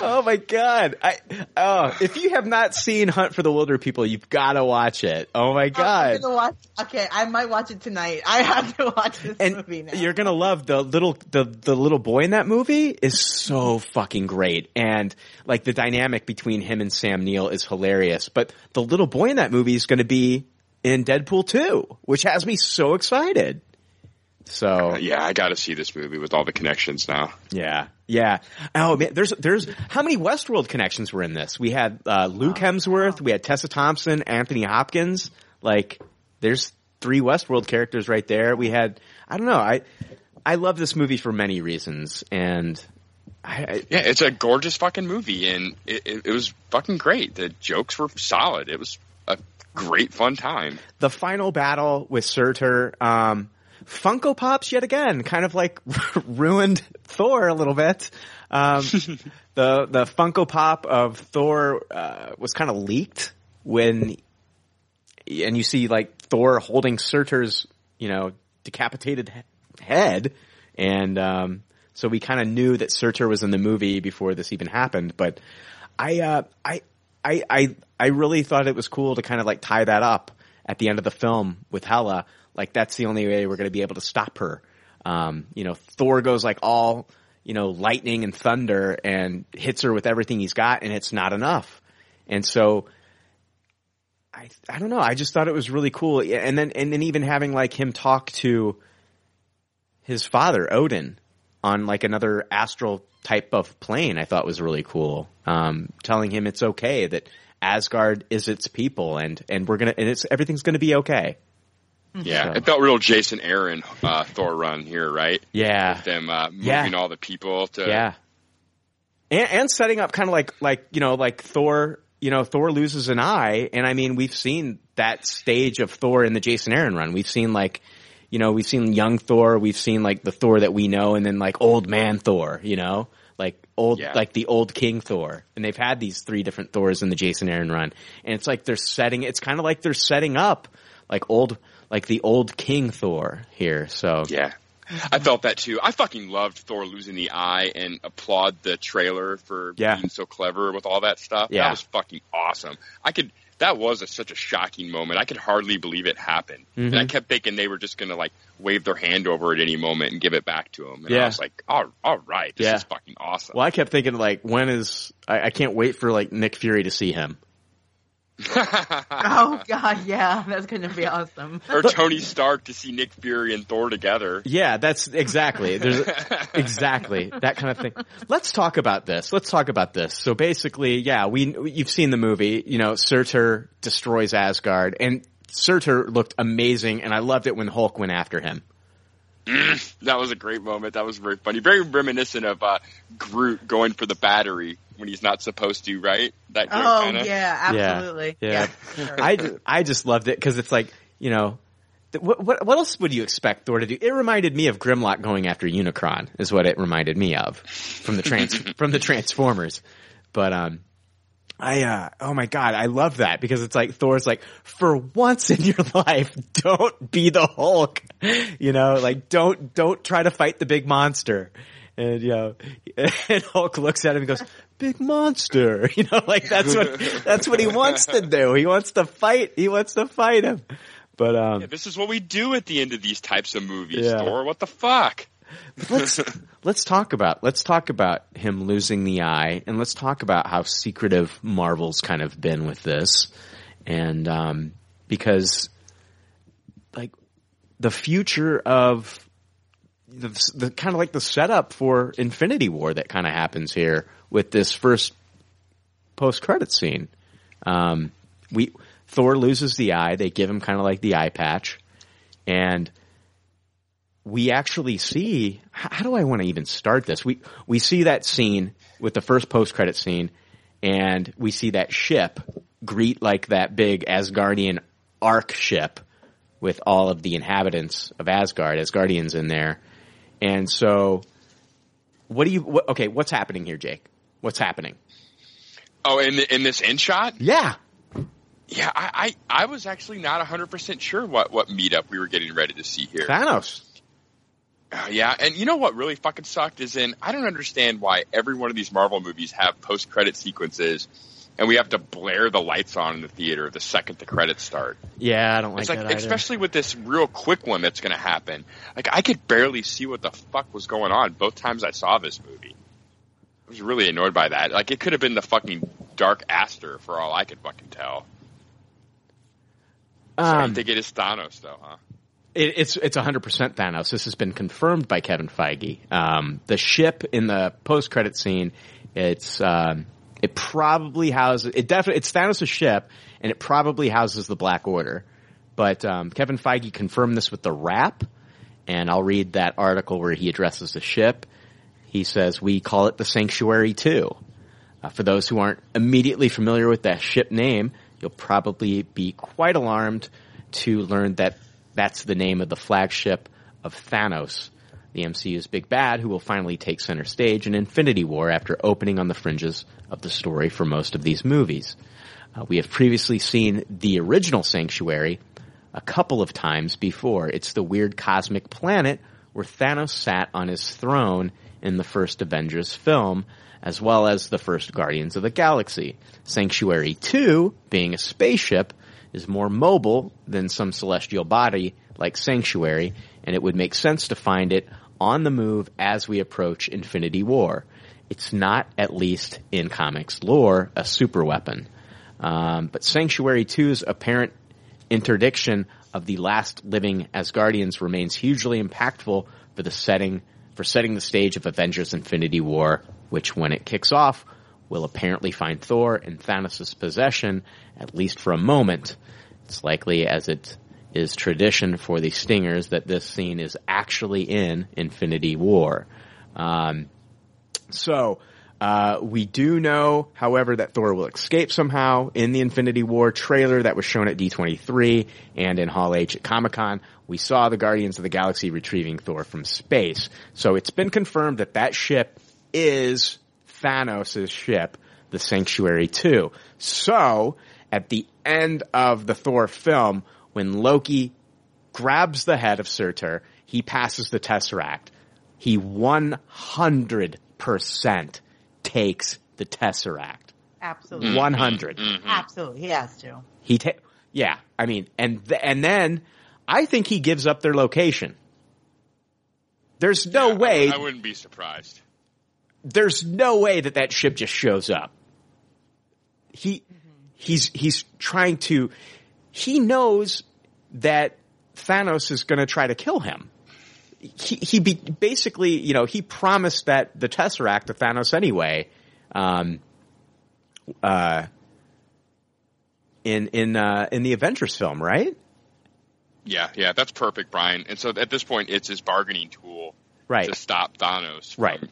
Yeah. coming down on him. He's going to sell out his own people, and it's classic Loki, just to fucking get the heat off his own head. Okay, so basically what we see in the Avengers Infinity War trailer that was leaked, so spoilers for that, is at the beginning of that trailer we see a bunch of like debris and space junk and then Thor flying through space.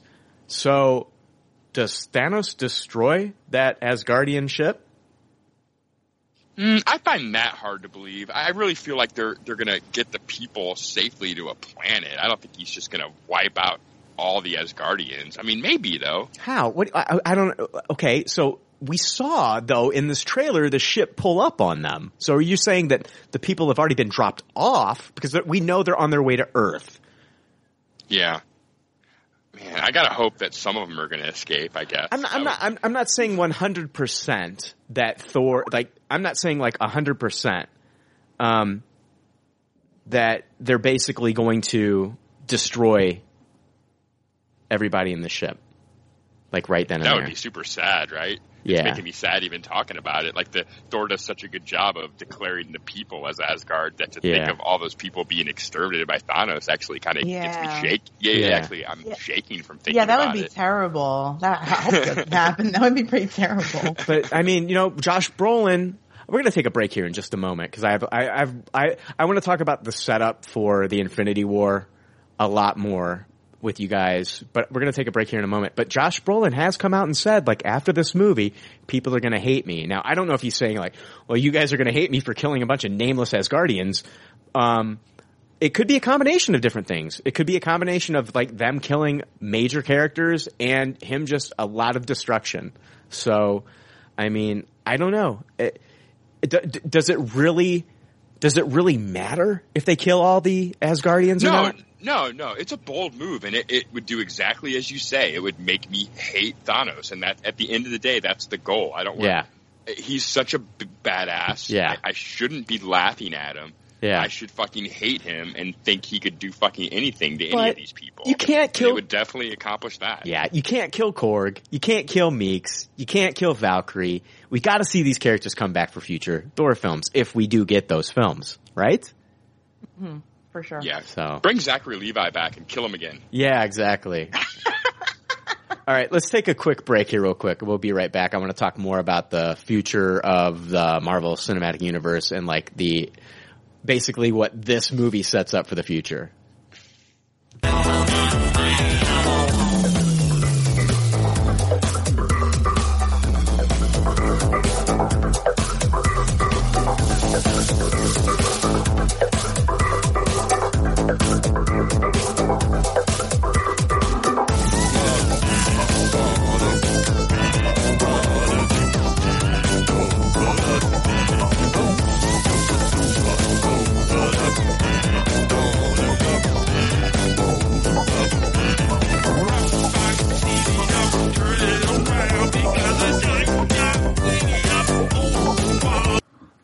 Right, hey, we are back. Uh, yeah, I wanted to dive more into how this Thor film sets up uh, future films going forward, uh, specifically Infinity War. Um, we know that the Infinity tra- trailer has been leaked. And in that trailer, you guys have both seen it, correct? Oh, yeah, yeah. correct. Okay. In that trailer that was leaked, Thor has both long hair and both eyes. That was my first thought. As soon as he lost that eye, Yeah. I was like, but he's got both eyes in the Infinity War. right, right. So, uh, but I, I also want to kind of point out, like, like in the first Thor Ragnarok trailer that came out, they show Thor on the Bifrost, which Thor in this movie, there are two times where the electricity, the lightning is surging through his body, okay? And that's in the arena, and then the second time is when he's standing on the Bifrost. And in the first trailer for Thor Ragnarok, they show him standing on the Bifrost, and this is the scene in the third act. Um, they show him standing on the Bifrost with both eyes and electricity coming out of both eyes. Now, when you watch the film, you know that already you already know that one of those eyes has been ripped out. So, what they, I mean, so like they've already done this. They've already hidden this this in in Thor Ragnarok. Did they do that here? Did they do that here in in uh, in um, Infinity Wars? I mean, they very well could have, right? It's one of two options. Either either that's what they've done is more trailer trickery, or I mean, it very plausibly plausibly could be something to do with Infinity Gem magic and something happening between you know Thor and Thanos. Who who who knows? Like, Uh, I can give you an answer. yeah, let's hear it. All right. So he doesn't get the eye back, guys. This is this is Thor going forward. All right. Um, Chris Hemsworth he confirmed in an interview with Entertainment Weekly. He said, "Yeah, we carry it into the film with the eye patch you see in this film." He's talking about Infinity War. So they have through digital trickery or something. Or I don't know if they shot it twice or if they just did it with digital trickery, added an eye and gave him long hair. Um, it's one of those two, but he's going to go throughout this next film. I think like the long hair he'll have. I think he's been floating in space for a while. The hair maybe has grown grown out. I don't know. Um, But as far as the eye, he's going to have the patch. That patch is going to be something going forward throughout these films, at least in Infinity War. Um, I don't know if Doctor Strange can give him another eye or something like that. We didn't even talk about Doctor Strange earlier. No. Do you think by the time they show us, like if we do see the footage that we saw from the leaked trailer from Comic Con in an actual trailer, Mm-hmm. do you think at that point they will stop trying to do the CG trickery and just go ahead go ahead and show us the eye patch? Yeah, I think that I think that's why we haven't gotten a trailer yet. Yeah, I, you That's know a what? that's a great point. And I That think is an excellent point. And I think that when people finally do see the Infinity War trailer, if they have, if they thought to themselves, "Oh, you know what? I'm not gonna, I'm not gonna see Thor. Uh, I'm not a big Thor fan, so this, this, this Thor movie's not gonna do anything for me." Once they see the Infinity War trailer and they see um, Thor with the eye patch, they're gonna go, "What did I miss?" Yeah, it definitely it is gonna as jokey as people say it was. It definitely is gonna feel important Because they've you know. they've already done this, guys. I mean, they already shown us a trailer with him on the Bifrost and both eyes, and w- by the time you see the movie, he's only got one. So they've already they've already done this. So I feel like that's why they haven't released the trailer yet. They knew what they were doing. Um, They did such a great job with that. I was like practically shaking my fist at the screen, like I saw this scene where he had both eyes. Yeah, You know? yeah, yeah, yeah. No, that's cool. Like the people that were at Hall H or D twenty three, like if they would have saw like Thor with like the eye patch, or hell, if we would have saw Thor with the eye patch, we we would have known what was going on. But I think Would have it, sucked. and it- exactly, it would have sucked. So I think it was very cool of Marvel and you know uh, Marvel Studios to kind of like hide this from us. I love this. Yeah, me too. It makes Hela more of a badass when you hide it too. Yeah, yeah, absolutely. I really appreciate that. Yeah, so yeah. that was great. So I I honestly feel like there's a there's a you know Loki set him up and uh you know I mean for as much as we think Loki's kind of like the hero at the end of this it's all personal gain again to like save his skin for Thanos the the the overbearing threat you know, What know a jackass. totally totally. Uh, it was nice to maybe think that Loki did a selfless act in the end, even though he still, in a very classic Loki way, was very selfish about his selfless Yeah, act and yeah. being the noble hero. But, huh, yep, there you go. That's how it is. Loki's always going to be Loki, right? Yeah. Yeah. Oh man. Yeah, absolutely. Oh man, I loved it when Thor threatened him. Um, when they're when right after when when he's like ruling Asgard as Odin, and he threatened him with Mjolnir coming back and crushing his head. No, that was a great scene. That was it. I thought Anthony Hopkins was brilliant playing, Yeah. you know, the Loki as Anthony Hopkins Yeah, character in yeah. that scene. Yeah. that Oh my was super fun. What? Oh my god! Uh, Back to the fight with Surtur at the beginning with the with the, when the dragon got unleashed. Didn't that look beautiful on screen? Oh, that was fucking awesome. Oh my the god! hammer in his mouth. Yes. Was fucking awesome. Yes. Oh my god. I was like, oh my god, can you imagine what they could do with a Lord of the Rings movie now with the technology? Ah, yeah. Gosh. I'm telling you, what, I, Bal- what Balrog would look like now. yeah, oh, oh, you shall not pass. Oh, fuck, dude. And like 3D IMAX and shit. Oh, fuck. Amazing. Yeah. Yeah, cause Yeah. I thought, you know, like I did see, what was it? When they showed it, um, one of the Hobbit, it was the second Hobbit film that came out and they showed it not in 4K, like in the higher frames per second. And it oh, Did, oh yeah, yeah, yeah. I forget how they called that. yeah, it looked fucking crazy, man. It looked pretty wild, man. It looked weird. I liked it though. I thought it looked crisp. So I've heard people kind of come out against that. Like I know James Gunn's really like anti that. Yeah, I know. A lot of people are. A lot of people are against it. I, I, for me, I just thought it was kind of like a crazy movie experience to see it look that crisp on screen. It, and Yeah. now, now I associate it with like when you're watching like a soap opera in HD. so, Yes, um, yeah, exactly. There's yeah. a soap opera It- feel effect. yeah, I don't like it now. I'll be 100% honest with you. But at the time when I saw it, I was like, this is new. This looks, wow, this looks, it just, it felt like I was watching something new and epic, you know? Nice trick they did. Don't pay Yeah. attention to the long, drawn out second Lord of the Rings or Hobbit movie. We've- I- I- all these frames. I loved how Taika Waititi how he set it up in Odin's uh, treasure room that the uh, the gauntlet that we see there's a fake. That was yeah, awesome. that was how awesome And was it, that? it builds on it builds up more of Odin's lies, right? Yeah, way to fix continuity Yes. with a fantastic joke. Yes, yes, yes. Oh, I cracked up at that when she just smacked it off and called it a fake. I was like, Yeah. oh, that's so fucking, that's hilarious. Uh yeah, this is a fake, knocks it off. Uh, Great. hey, um I love, Oh, go ahead, Jake.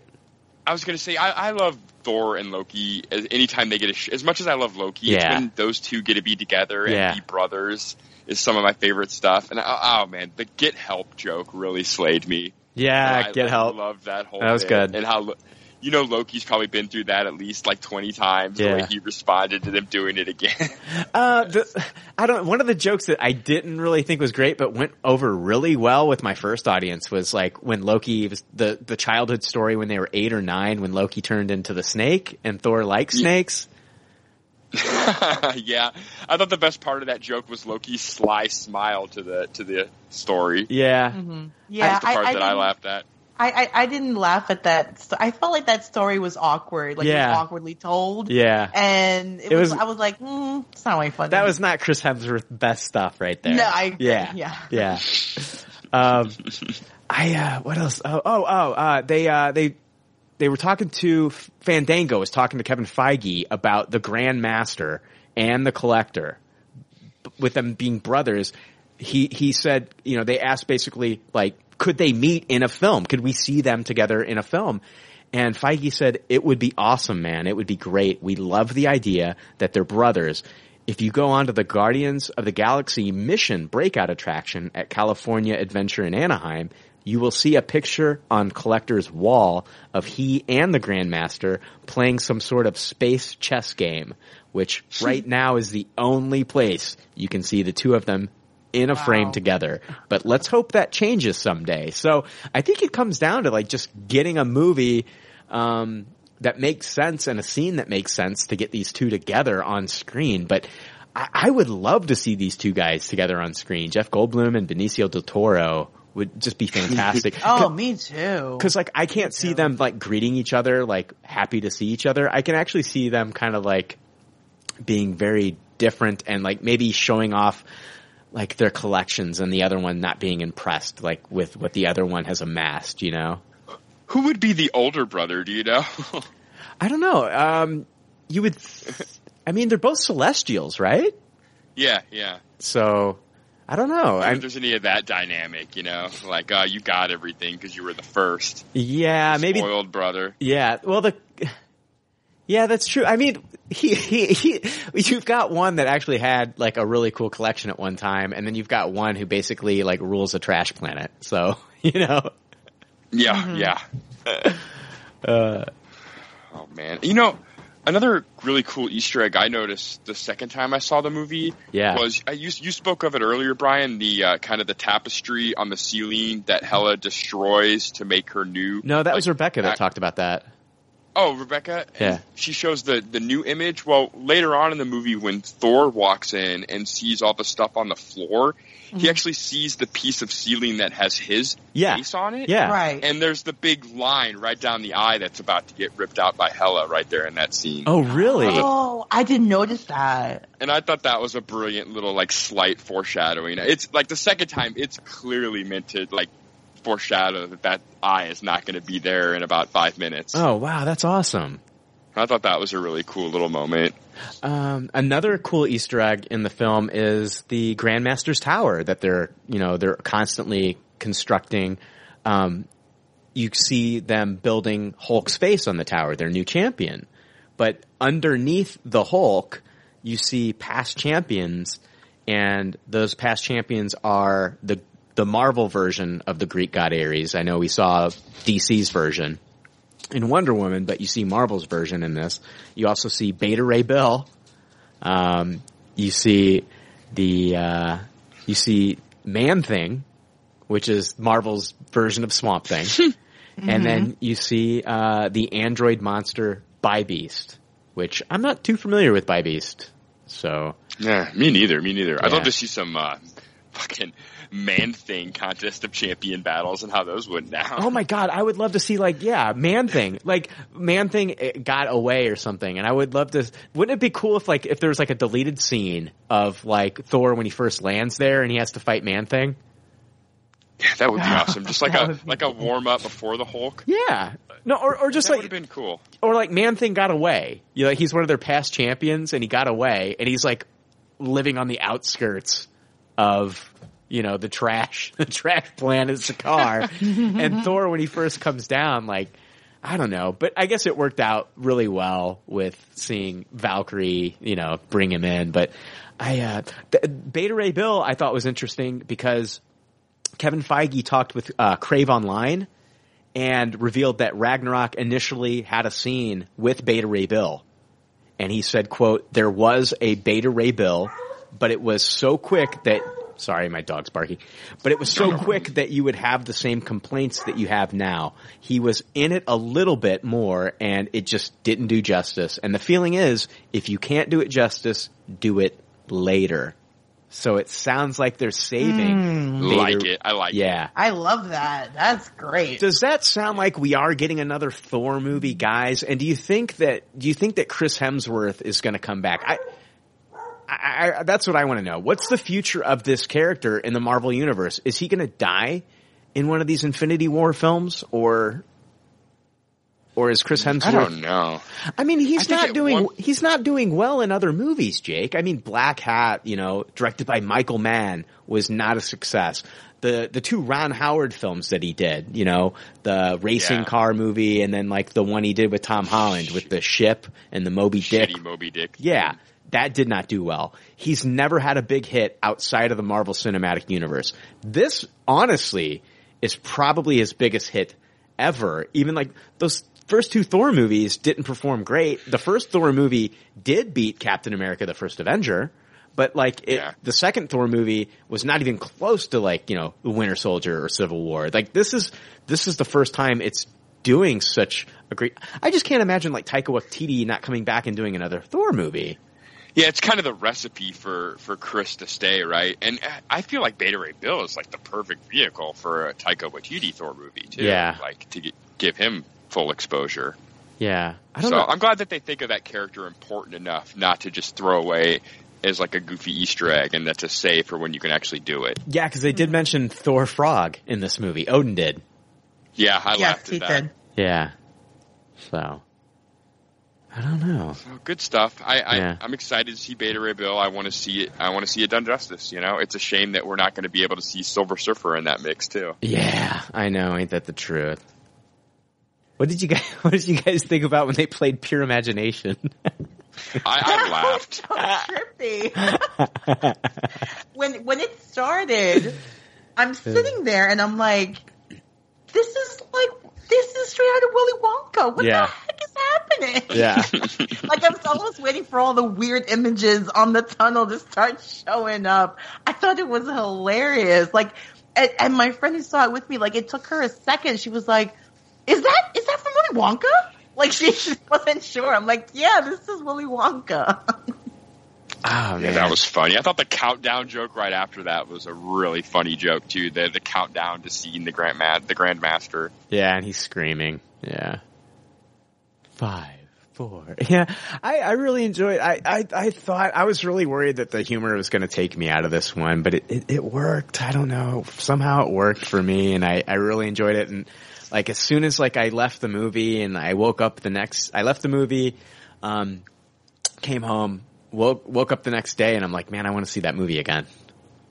I I don't I want to see it again, and I mean, I've fallen I've fallen in love with like like some of these new characters. I love Korg. I I absolutely love Valkyrie. I think Valkyrie is like I I want to see more Valkyrie. And like when Yeah, me too. the quotes from Tessa Thompson before this movie came out, her talking about like an all female Avengers team.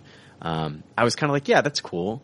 But like you, you really don't know how cool it's going to be until you actually see the character. And I think like now that I've actually gotten to see her version of Valkyrie and how fun she was in this film, but also how badass she was, like, like, like when she's talking, when she's talking to Banner, when, when, when, when the Hulk is back to Banner and she like recognizes him from somewhere and she's drunk and she's like, I know you from somewhere too, you know? I was just Yeah, like, I was like, man, she's, she's fun, but she's also a badass. And, uh, you know, like I, I would love to see her actually lead a, a female Avengers team. Now I know it would be Brie Larson as Captain Marvel leading the team, but but I haven't seen Brie Larson play that character yet, and, and, and maybe maybe my mind will change once I do see her. But Yeah. I, I can kind of see these things coming together. Like I'm more excited about Valkyrie, the character, than I am Scarlett Johansson as Black Widow. You know? Uh, a hundred percent, a hundred percent. She just was so fucking regal and awesome looking. Yeah, and it's Like, uh, it's it's not like shiny new toy stuff either. Like I just think like the character's that much cooler, right?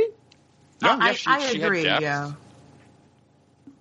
Yeah, she was fucking awesome. I, I loved it. I, they did such a great job. I love that she's saying, you know, the that she's possibly one of Marvel's first, you know, bi characters. Yeah. Um, God, I wish they would have included that scene and had the the nuts for that, right? And it's it's it's yeah yeah. Um, that would have been cool to, for them to throw that in there, and we'll probably get it in the deleted scenes.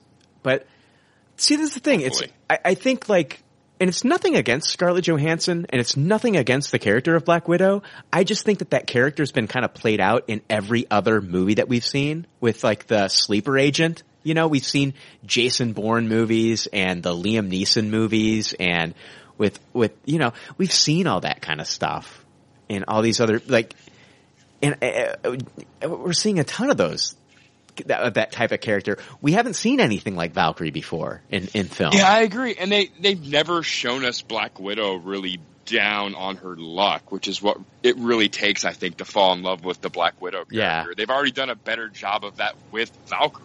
yeah, yeah. Her being basically like an alcoholic on this planet who's not like living, you know, who who basically failed Asgard and is just trying to get away and forget.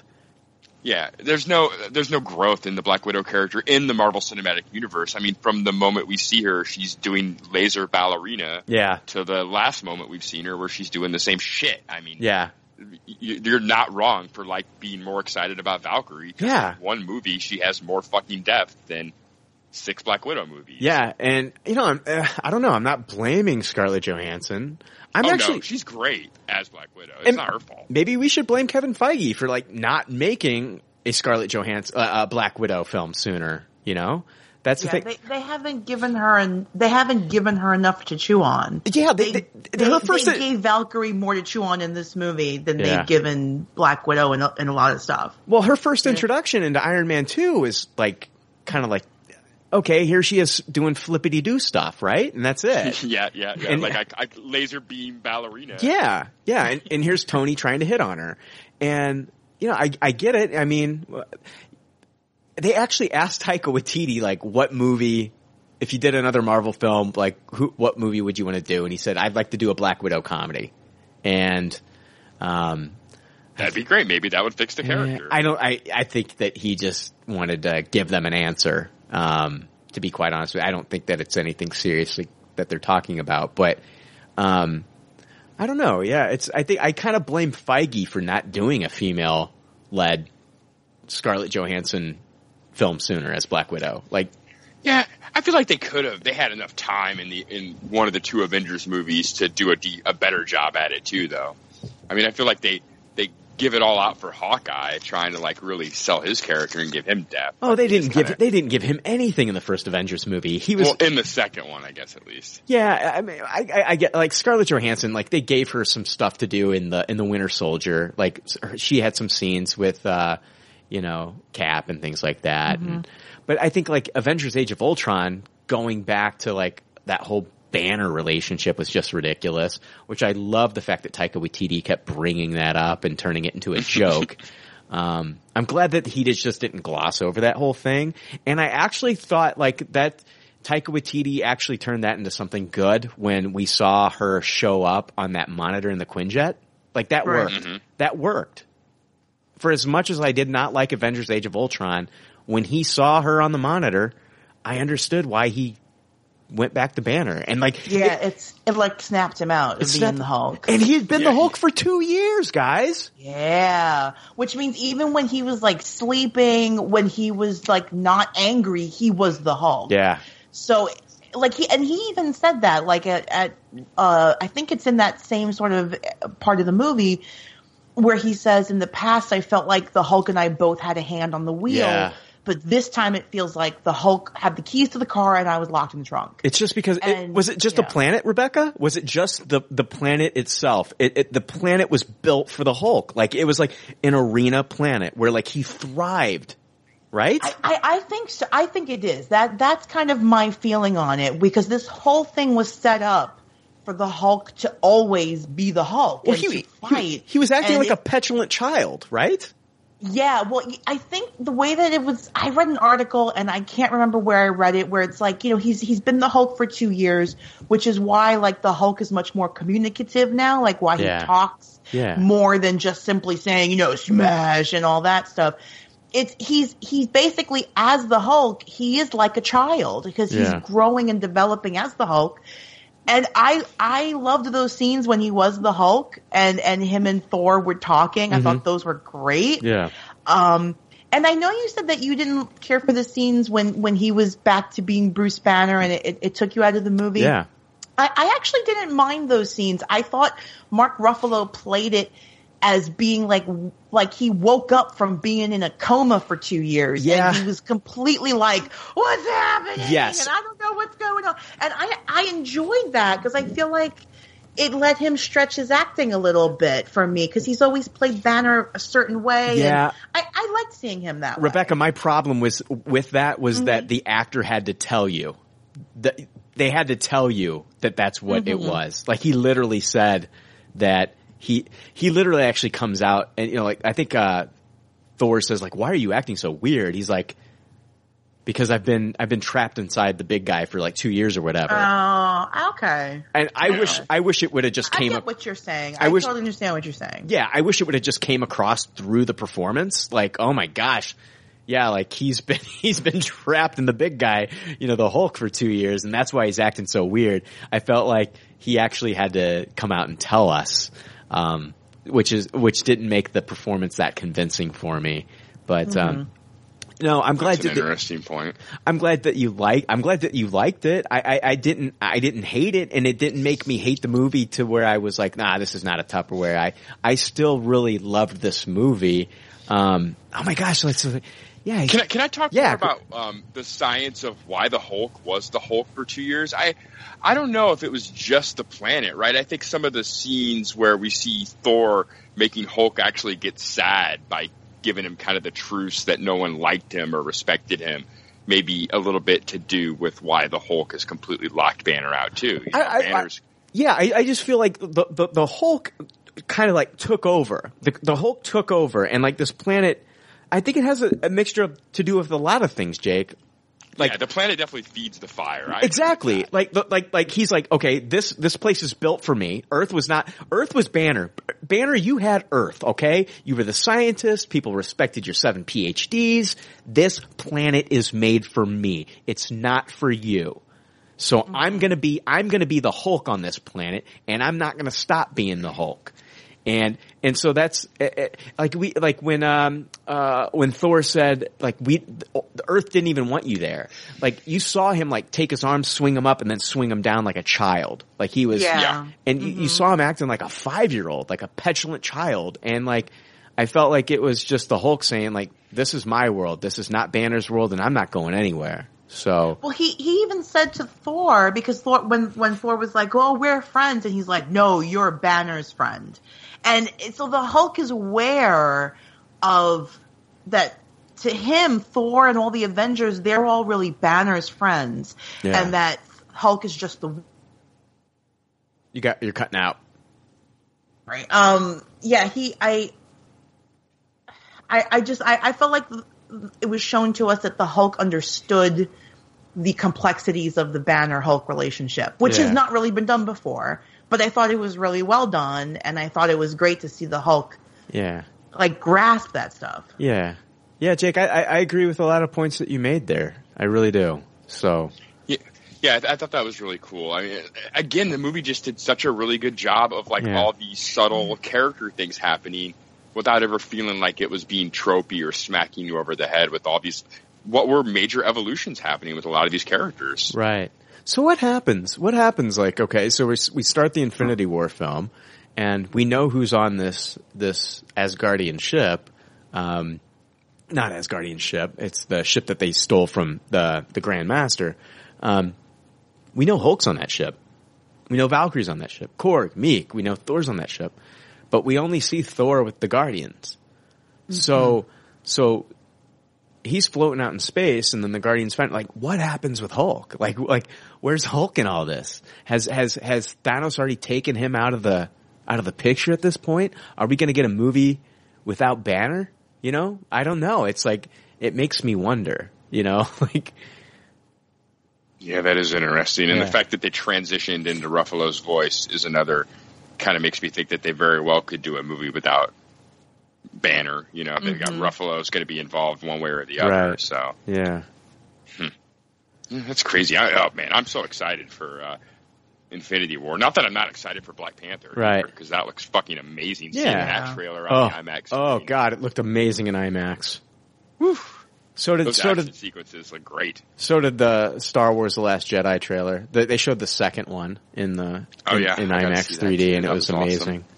So, yeah. Oh my gosh. Yeah, I can't wait. I can't wait for Black Panther. But yeah, I no, I'm I I, I really can't wait for Infinity War. I think that not only was this movie a, a, a successful Thor movie, that I think that people that I think that this movie is going to be for people that weren't fans of the previous two Thor movies. I think that this movie could turn them around on the character. Like I, Absolutely. I loved it every time they played "Immigrant Song." You know, Led Zeppelin. I I I I Oh, I was just like, yeah, and they and they made it look like one of like like uh like the all uh, the painterly artwork when he's like when he when you know when he's gonna go uh every time that he did that when he turned into that it just looked like um uh like that Greek kind of like artwork that you see uh, when he's got like the lightning surrounding him and shit. And I was just like, oh, this is gorgeous. This is beautiful. And he's kicking ass and the music's amazing. And I just loved it. I loved it. Yeah, I loved it too. I would. I, I thought I would have hated that. Even the second time, I still loved it. I was like, yes, it's happening again. uh, I love it, man. Oh my god, it was so Yeah. cool. So yeah, it's, it's like this movie. It's it's successful on so many levels. I think it's definitely the best Thor movie in my opinion. It's hands down. And then I think that people that didn't like it, like the other previous two Thor movies, are, are they could like this one. And I think it did a great job of setting up the next film going forward, which like we've seen some of these Marvel movies fail at that. We've seen Iron Man 2, in my opinion, kind of like fail to set up the, the, the, the universe going forward. I think that this focused on the story where it needed to, but then like in the third act, like there were like these little things that happened, like Loki and the Tesseract, and we're like, okay, that, this means something. And like, you know, the ship at the end showing up. We're like, okay, this means something for future mm-hmm. films. I think it, it, it, the whole movie was not a setup for a future film. They, they used it, these setups for the Infinity War sparingly, and they did it in a way that works. yeah, it never felt jarring. It wasn't like, oh, let's hey Batman put in these videotapes so we can watch trailers of the next movies. Or- Like, or- it was. Or let's watch Thor in the, let's watch Thor take a bath in a pool, Oh yeah, Right, For yeah. sure. right? Yeah. Which Time for future vision. Yes, right. I mean, you know, Marvel's done this before. Marvel's, f- you know, fucked up these things before, and I don't want to blame. I don't want to blame Joss Whedon. I don't want to blame Favreau. I kind of want to blame, you know, going back to maybe I don't know. Was it was it Perlmutter? I I don't know who's who. Yeah, I think it's a little bit of Feige too. I think Feige, there was yeah. a little bit of drive to have Yep. so many characters and so much new stuff each movie. That was a little bit of like a backwards drive in the first half of the Marvel Cinematic Universe. Yeah, and now that all those characters are kind of like out there for the most part, we've seen most of these characters. Um, it's it's easier to move them forward. Man, it, Jake, I don't know about you, and I don't know about you, Rebecca, but this movie also made me excited to see Doctor Strange again. I, I loved seeing him in this movie. I was so happy to see Stephen Strange um, to be back there, and uh, I can't. I thought for- it was cool for him to see fucking Loki as basically like a DefCon fucking level one threat. Yeah, yeah. And he, he he didn't give a fuck. He was going to step in and fucking put this guy in a cage. Yeah, he was And the- falling for thirty minutes. That, that, was, one- that was a great gag too. falling for 30 minutes. The I- delivery. I, I love that uh, we got Stephen Strange in this movie, and I didn't feel like it was forced. Like I didn't feel like it was shoved in It here. made was kind sense. it it made Yeah. total sense because, and they explain it so simply. It's so organically explained, and it just confirms that Stephen Strange is a part of the MCU. Like we Yeah. knew that he had his origin film, but it was very standalone. Now we see him in a Thor movie interacting with these other characters. So it's like, don't worry, everyone. Stephen Strange is going to come back again. You know, Right. and I just I love that, but it was not shoved in there uh, like that didn't make any sense. It, it was so well done. And it wasn't It, like felt, a it felt very natural. and it wasn't like a team up movie either. It was it was a team up movie with the Hulk and Thor, which I thought was great, but it wasn't like at the end of the movie like Doctor Strange shows up to fight Hela, you know? No, he, he just he wanted to be have nothing to do with them. He Right. was- his whole intention was just to get them the fuck off of Earth ASAP. But to be quite honest with speak to him you, again. I would I- would have let I I wouldn't have mind seeing like Doctor Stephen Strange floating in the air taking on Hela. That would have been kind of badass. Yeah, uh, some of the imagery when we get to see Doctor Strange in like a full on superhero battle. Oh, I can't Oh, wait to see that. Me either. That- I can't wait.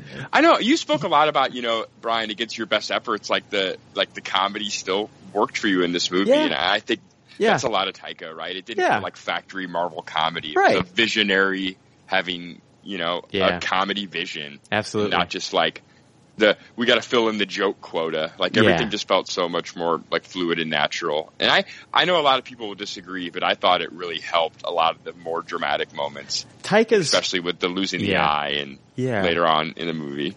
Taika works for me. I don't. I don't know why. He just. He just does. His uh, his humor just works for me.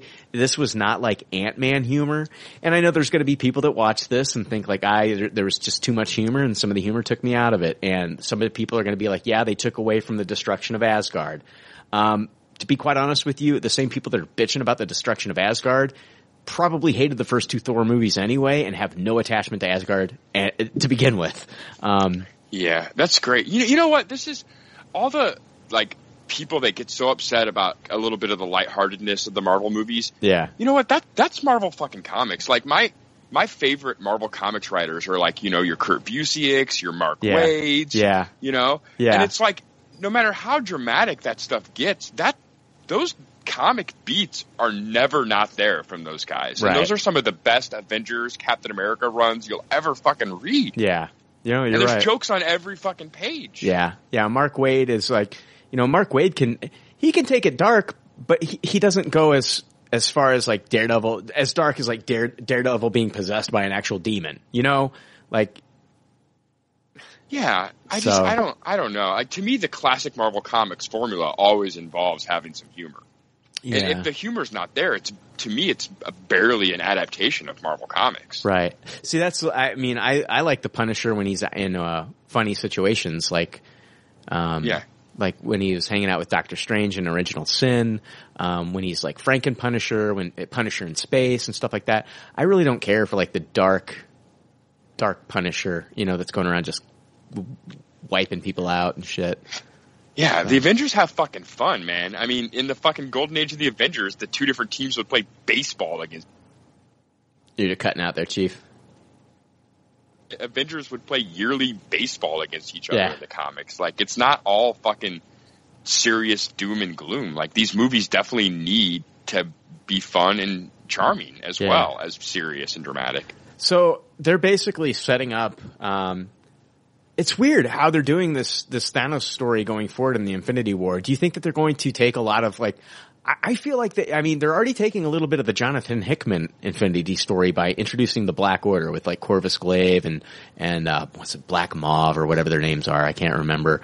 Um, uh, you know all these different characters. Like you know, I I read Jonathan Hickman's Infinity Run and I, I, I quite enjoyed it. It introduced um, his his son who was like who got hit with the Terrigenesis stuff, the Inhumans, that gas and all that stuff, and you you met his his son in this. I don't think they're going that route, but they are introducing some of Hickman's characters with like the Black Order. But do you think this is going to end the way it did in like the Jim Starlin stuff, like with Mm. with with Thanos' end? You know how he. I don't want. I don't know. I don't want to spoil it really.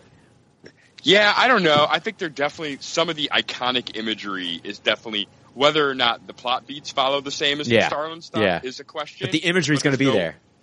Yeah, there's no way we're going to escape a bunch of those images. Yeah, absolutely. I agree. I agree. That's exactly. You have to, cause, and I want to see it. I do. I, I don't care how they get there, but I want them to get there and I want to see it.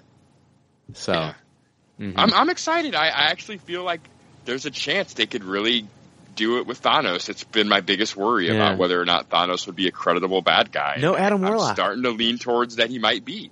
no Adam Warlock though in this. We're not going to get Adam until Guardians 3. I think Adam makes the plot difficult, so I could understand why you'd want to keep him out of here. So are, so are we getting Hela in Infinity War? Is she coming back as Death? What do you think, Rebecca? Uh, I hope we do.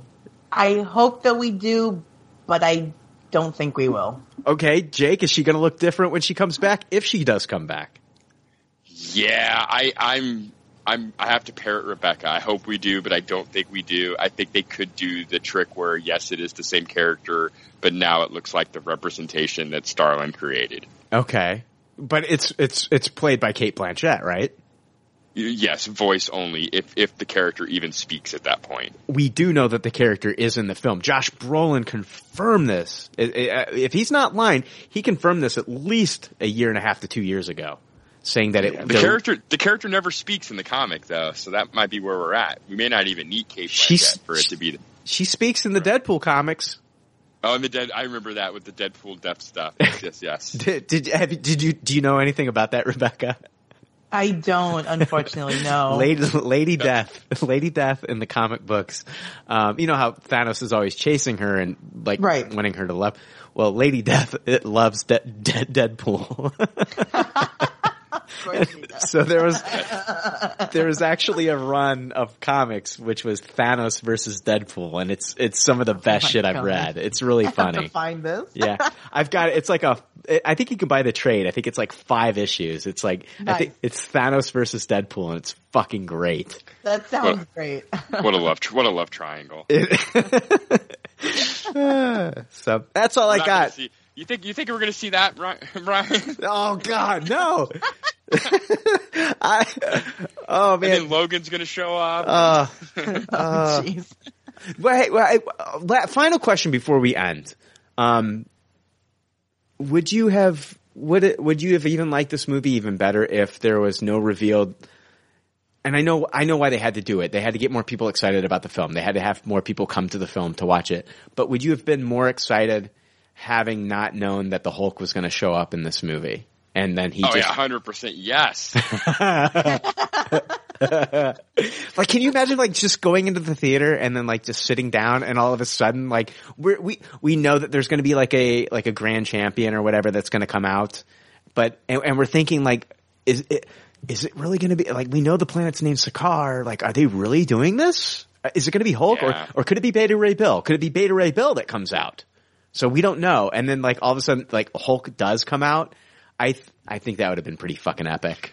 Oh, I, I fucking agree. I feel like the writing and the the dialogue almost makes it seem like Taika wishes that could have been the case too. You know, Yeah. because they definitely do build up to like the mystery of who it's going to be when there's obviously no mystery.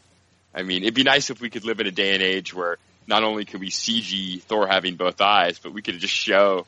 We can completely lie to the audience and show Thor in a different gladiator battle in the trailer. Yeah, yeah, like yeah, just Thor taking on Korg or something, you know. Yeah, or just some generic fucking awesome Yeah. looking creature that's just for fooling you in the trailer. What about that that three headed guy? He got brutally murdered. yeah, I was like, holy fuck, three headed guy. His fa- if someone let his family know, that was disgusting. did you try to look at the heads to see if you could make out who it was? I did. No, no, who was it? You know? I, no, I have no clue. I, like I was thinking, like, could it be like actors that Taika's worked with before? Could it be? And I, I didn't recognize, but they all had each each head had a different face. They were clearly different faces. They it wasn't like the same. It wasn't like a set of triplets with the same face. It was like three different faces. Yeah, yeah, you're absolutely correct. It was, and they were they were all weren't the same color either, were they? It was, that was kind of weird too. I don't know. It was like they, they, I think all their heads like had a different like hue to them. I thought they were all white, but like had like different blue face paint on or something. Is what it looked Okay. like. I don't know, but that was a bizarre character, and just the way that character met its end was like okay. yeah. Oh man, I loved it when little pieces of rock would fall off Korg and he'd be like, "Oh, there goes another one." Yeah. Did you like the rock paper scissors joke? No, No, not so much. not so much. Did you like It was that one? It was Oh, alright. Rebecca, Uh, that was, yeah, it was yeah. great. Taika I mean, Waititi, my- he threw in some. theater Ba- laughed like crazy. he, he threw in some bad jokes, right? A little bit. yeah. Oh yeah. That character felt like he was kind of meant to be like it, it almost was the charm of the character that the jokes were not completely on point you know Yeah, yeah. Like the, the, the vampire joke with the, th- the, the, the, the three vampires that are close together. Like what? what are you talking about, dude? like yeah, some of his jokes were just like weird observations. They weren't even like that. And then the way he says it, Yeah. it's like what? And like you don't even get a reaction from Thor. Thor's just like, okay, whatever, dude. yeah this is fucked up why are you talking about this yeah i like how he was oddly hygienic too when it came to the blood on the weapons and oh, everything. Oh yeah, can you wipe down the weapon? Yeah, yeah. Yeah. it's like you, li- you live in a disgusting prison cage. you know Ugh. i'm sure you're immune to whatever at this point Oh my god, I need more Korg. Yeah korg's great maybe we can get a korg like side movie on a dvd extra or something Yeah. that'd be fun a Marvel one shot or something. Hey, yeah that's what you called those i was trying to remember who wins? A Korg versus a Porg versus the Borg. Oh well, the Borg always all wins. the Borg, yeah. all the Borg, yeah, all the Borg Resistance always is wins. futile, yeah. That's not All right. even a. I'm with you. That's not even a concept. I know. I know. I'm, hey, I know. I I just want to see a saw the- Porg Borg though. That That's would be what I pretty was cool. saying. I I instantly can see a the Porg army Borg. of Porg Borgs with those cybernetic enhancements on the Porgs. Oh my god, that'd be a, somebody needs to make that a Porg Borg. A Porg Borg, yes. not only does it not only does it give you a visual of a pork board, but it also makes me think of the Swedish chef. Porgy, porgy, Borg, porgy. Borg, Borg. Yeah, pork, pork. So yeah, all right. This is. Uh, I know this is not a long episode, guys, but uh, you know, uh, whatever. Um, but yeah, we'll be back. Can I yeah, go ahead. can I shamelessly plug my other podcast? No, go for it. All right, awesome. Yeah, I don't know if all of our listeners know, but if you are interested in wrestling, mostly WWE wrestling, but we cover a lot of the independent stuff too, you should check out my podcast, Wrestling Jabronis. Um, there, I'm joined by Ryan Mears, the host of Comic Slobs, and uh, Kelly Wells. You just cut out. God damn it. It's fine. Start over. Start over with Kelly. You're good. Yeah, Ke- Kelly Wells is on there. It's his only podcast. Um, so yeah, we're on iTunes, we're on Stitcher, we're on all the podcast ways you have. So yeah, check it out if you're interested in wrestling and want to hear us yammer on about that once a week for about an hour, sometimes two. It's good times. I have a lot of fun doing it. So wrestling jabronis. Uh, Rebecca, is there any uh, podcasts that you want to plug? They don't even have to be your own. You can just randomly just Oh, go. You can just scroll through iTunes, iTunes like it's a fucking phone book right now, and just pick one out of the blue. Uh, well, I'll. Uh, I will say that you can still hear me on Animated Backcast, and you can hear me on We Come in Peace, which is a Star Trek Discovery podcast. We are on a little bit of a hiatus on those, but um, hopefully um, we will be back shortly. And I just did an episode um, with Rod Clairbout and Joe Stark on Turn It Up to Eleven about Stranger Things, epi- Nice. uh, episodes two and three. So if you're not, if you're watching Stranger Things, you've watched it, um, and you want to hear a good recap show, you should check out Rod's show, um, Turn It Up to 11. Uh, I think it, that that's the name of it. And, um, yeah, he's doing a couple episodes at a shot and I was on the last one where we did episodes two and three. Yeah, absolutely. Check out uh, Turn It Up to 11. Rod is a great guy. I had the pleasure of meeting him in Indianapolis. Really cool fucking dude. Uh, me and Rod and another guy are going to be starting our own little monthly, just once a month podcast coming out in March, and I'll have more details about that later. Nice. Uh, but uh, Lo- love the Spinal Tap reference in the Stranger Things. Right? podcast Isn't that great? Turn It Up to 11. That's great. Um, I also I'm going to plug one of my podcasts that I'm coming out with. Uh, me and Daniel Hepner are going to be doing a Transformers podcast called Titans Return, and uh, you can listen to our first episode. We're going to be ta- it comes out. Titans Return is the uh, second in the uh, Prime Trilogy Wars. Uh, I think they, yeah, the Prime Wars trilogy, and uh, it's the series that they had on the Go 90 app. And the first part of that was uh, the uh, what was it? The Combiner Wars. And so this is the, the Titans Return, and uh, me and Daniel Hepner are going to be starting to review those episodes, and they're going to be free on the Go 90 app, 10 minutes per episode, so check it out, and that starts on November 14th, and we'll have our first legit review after November 14th, so I'm looking forward to that. Uh, but yeah, we'll be back next week with a regular, uh, full-sized episode or whatever, right? I think. Yeah, yeah. Yeah. Talk about the old Stranger Things and all the other shit we've watched in the last three weeks. Exactly. All right, guys. So it's time. We got to leave the devil's anus and uh, get on out of here. I thought that was uh, that was kind of a kind of a funny joke there. Devil's anus. Yeah, that was good. That was good. What I if like le- the orgy joke too, by the way. You, oh, you like that Oh, one? that was great. Yeah. Don't touch anything. Yeah.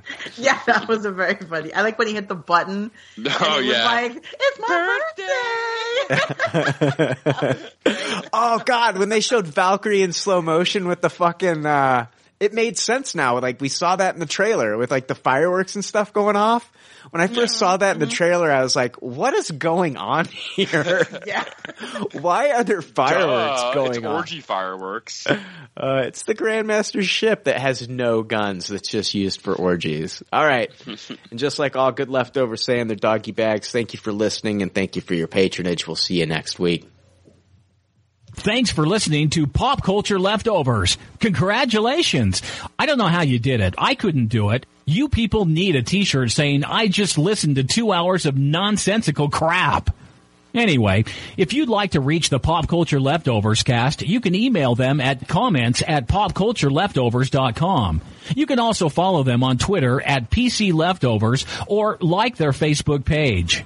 They'd love to hear from you. They're all pretty sad and lonely. One of them is homeless. But I didn't say that.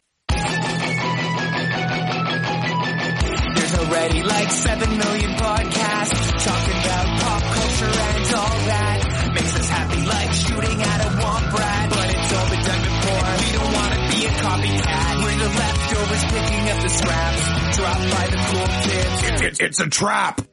Toss it, good and taste it. Do we love it? Hey, let's face it, can't erase it. Let's embrace the Tupperware party. Subculture spill over like a vulture. Carry over counterculture, push over pop culture. Leftover. And we're the uncool kids. What's to say has already been said. Leftover. Pretty sure that the only talent is the band that's singing this. Pop culture leftovers. That original and good have already been done before, so we should separate the wheat from the chaff. And we're the chaff, the crap, even though we're the shit. Woo! We're the leftovers picking up the scraps, dropped by the cool kids.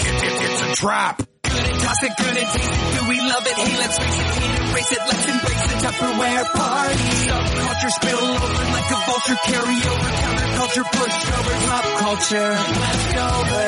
And we're the uncool kids. What's to say has already been said. Leftover. Pretty sure that the only talent is the band that's singing this. Pop culture leftovers.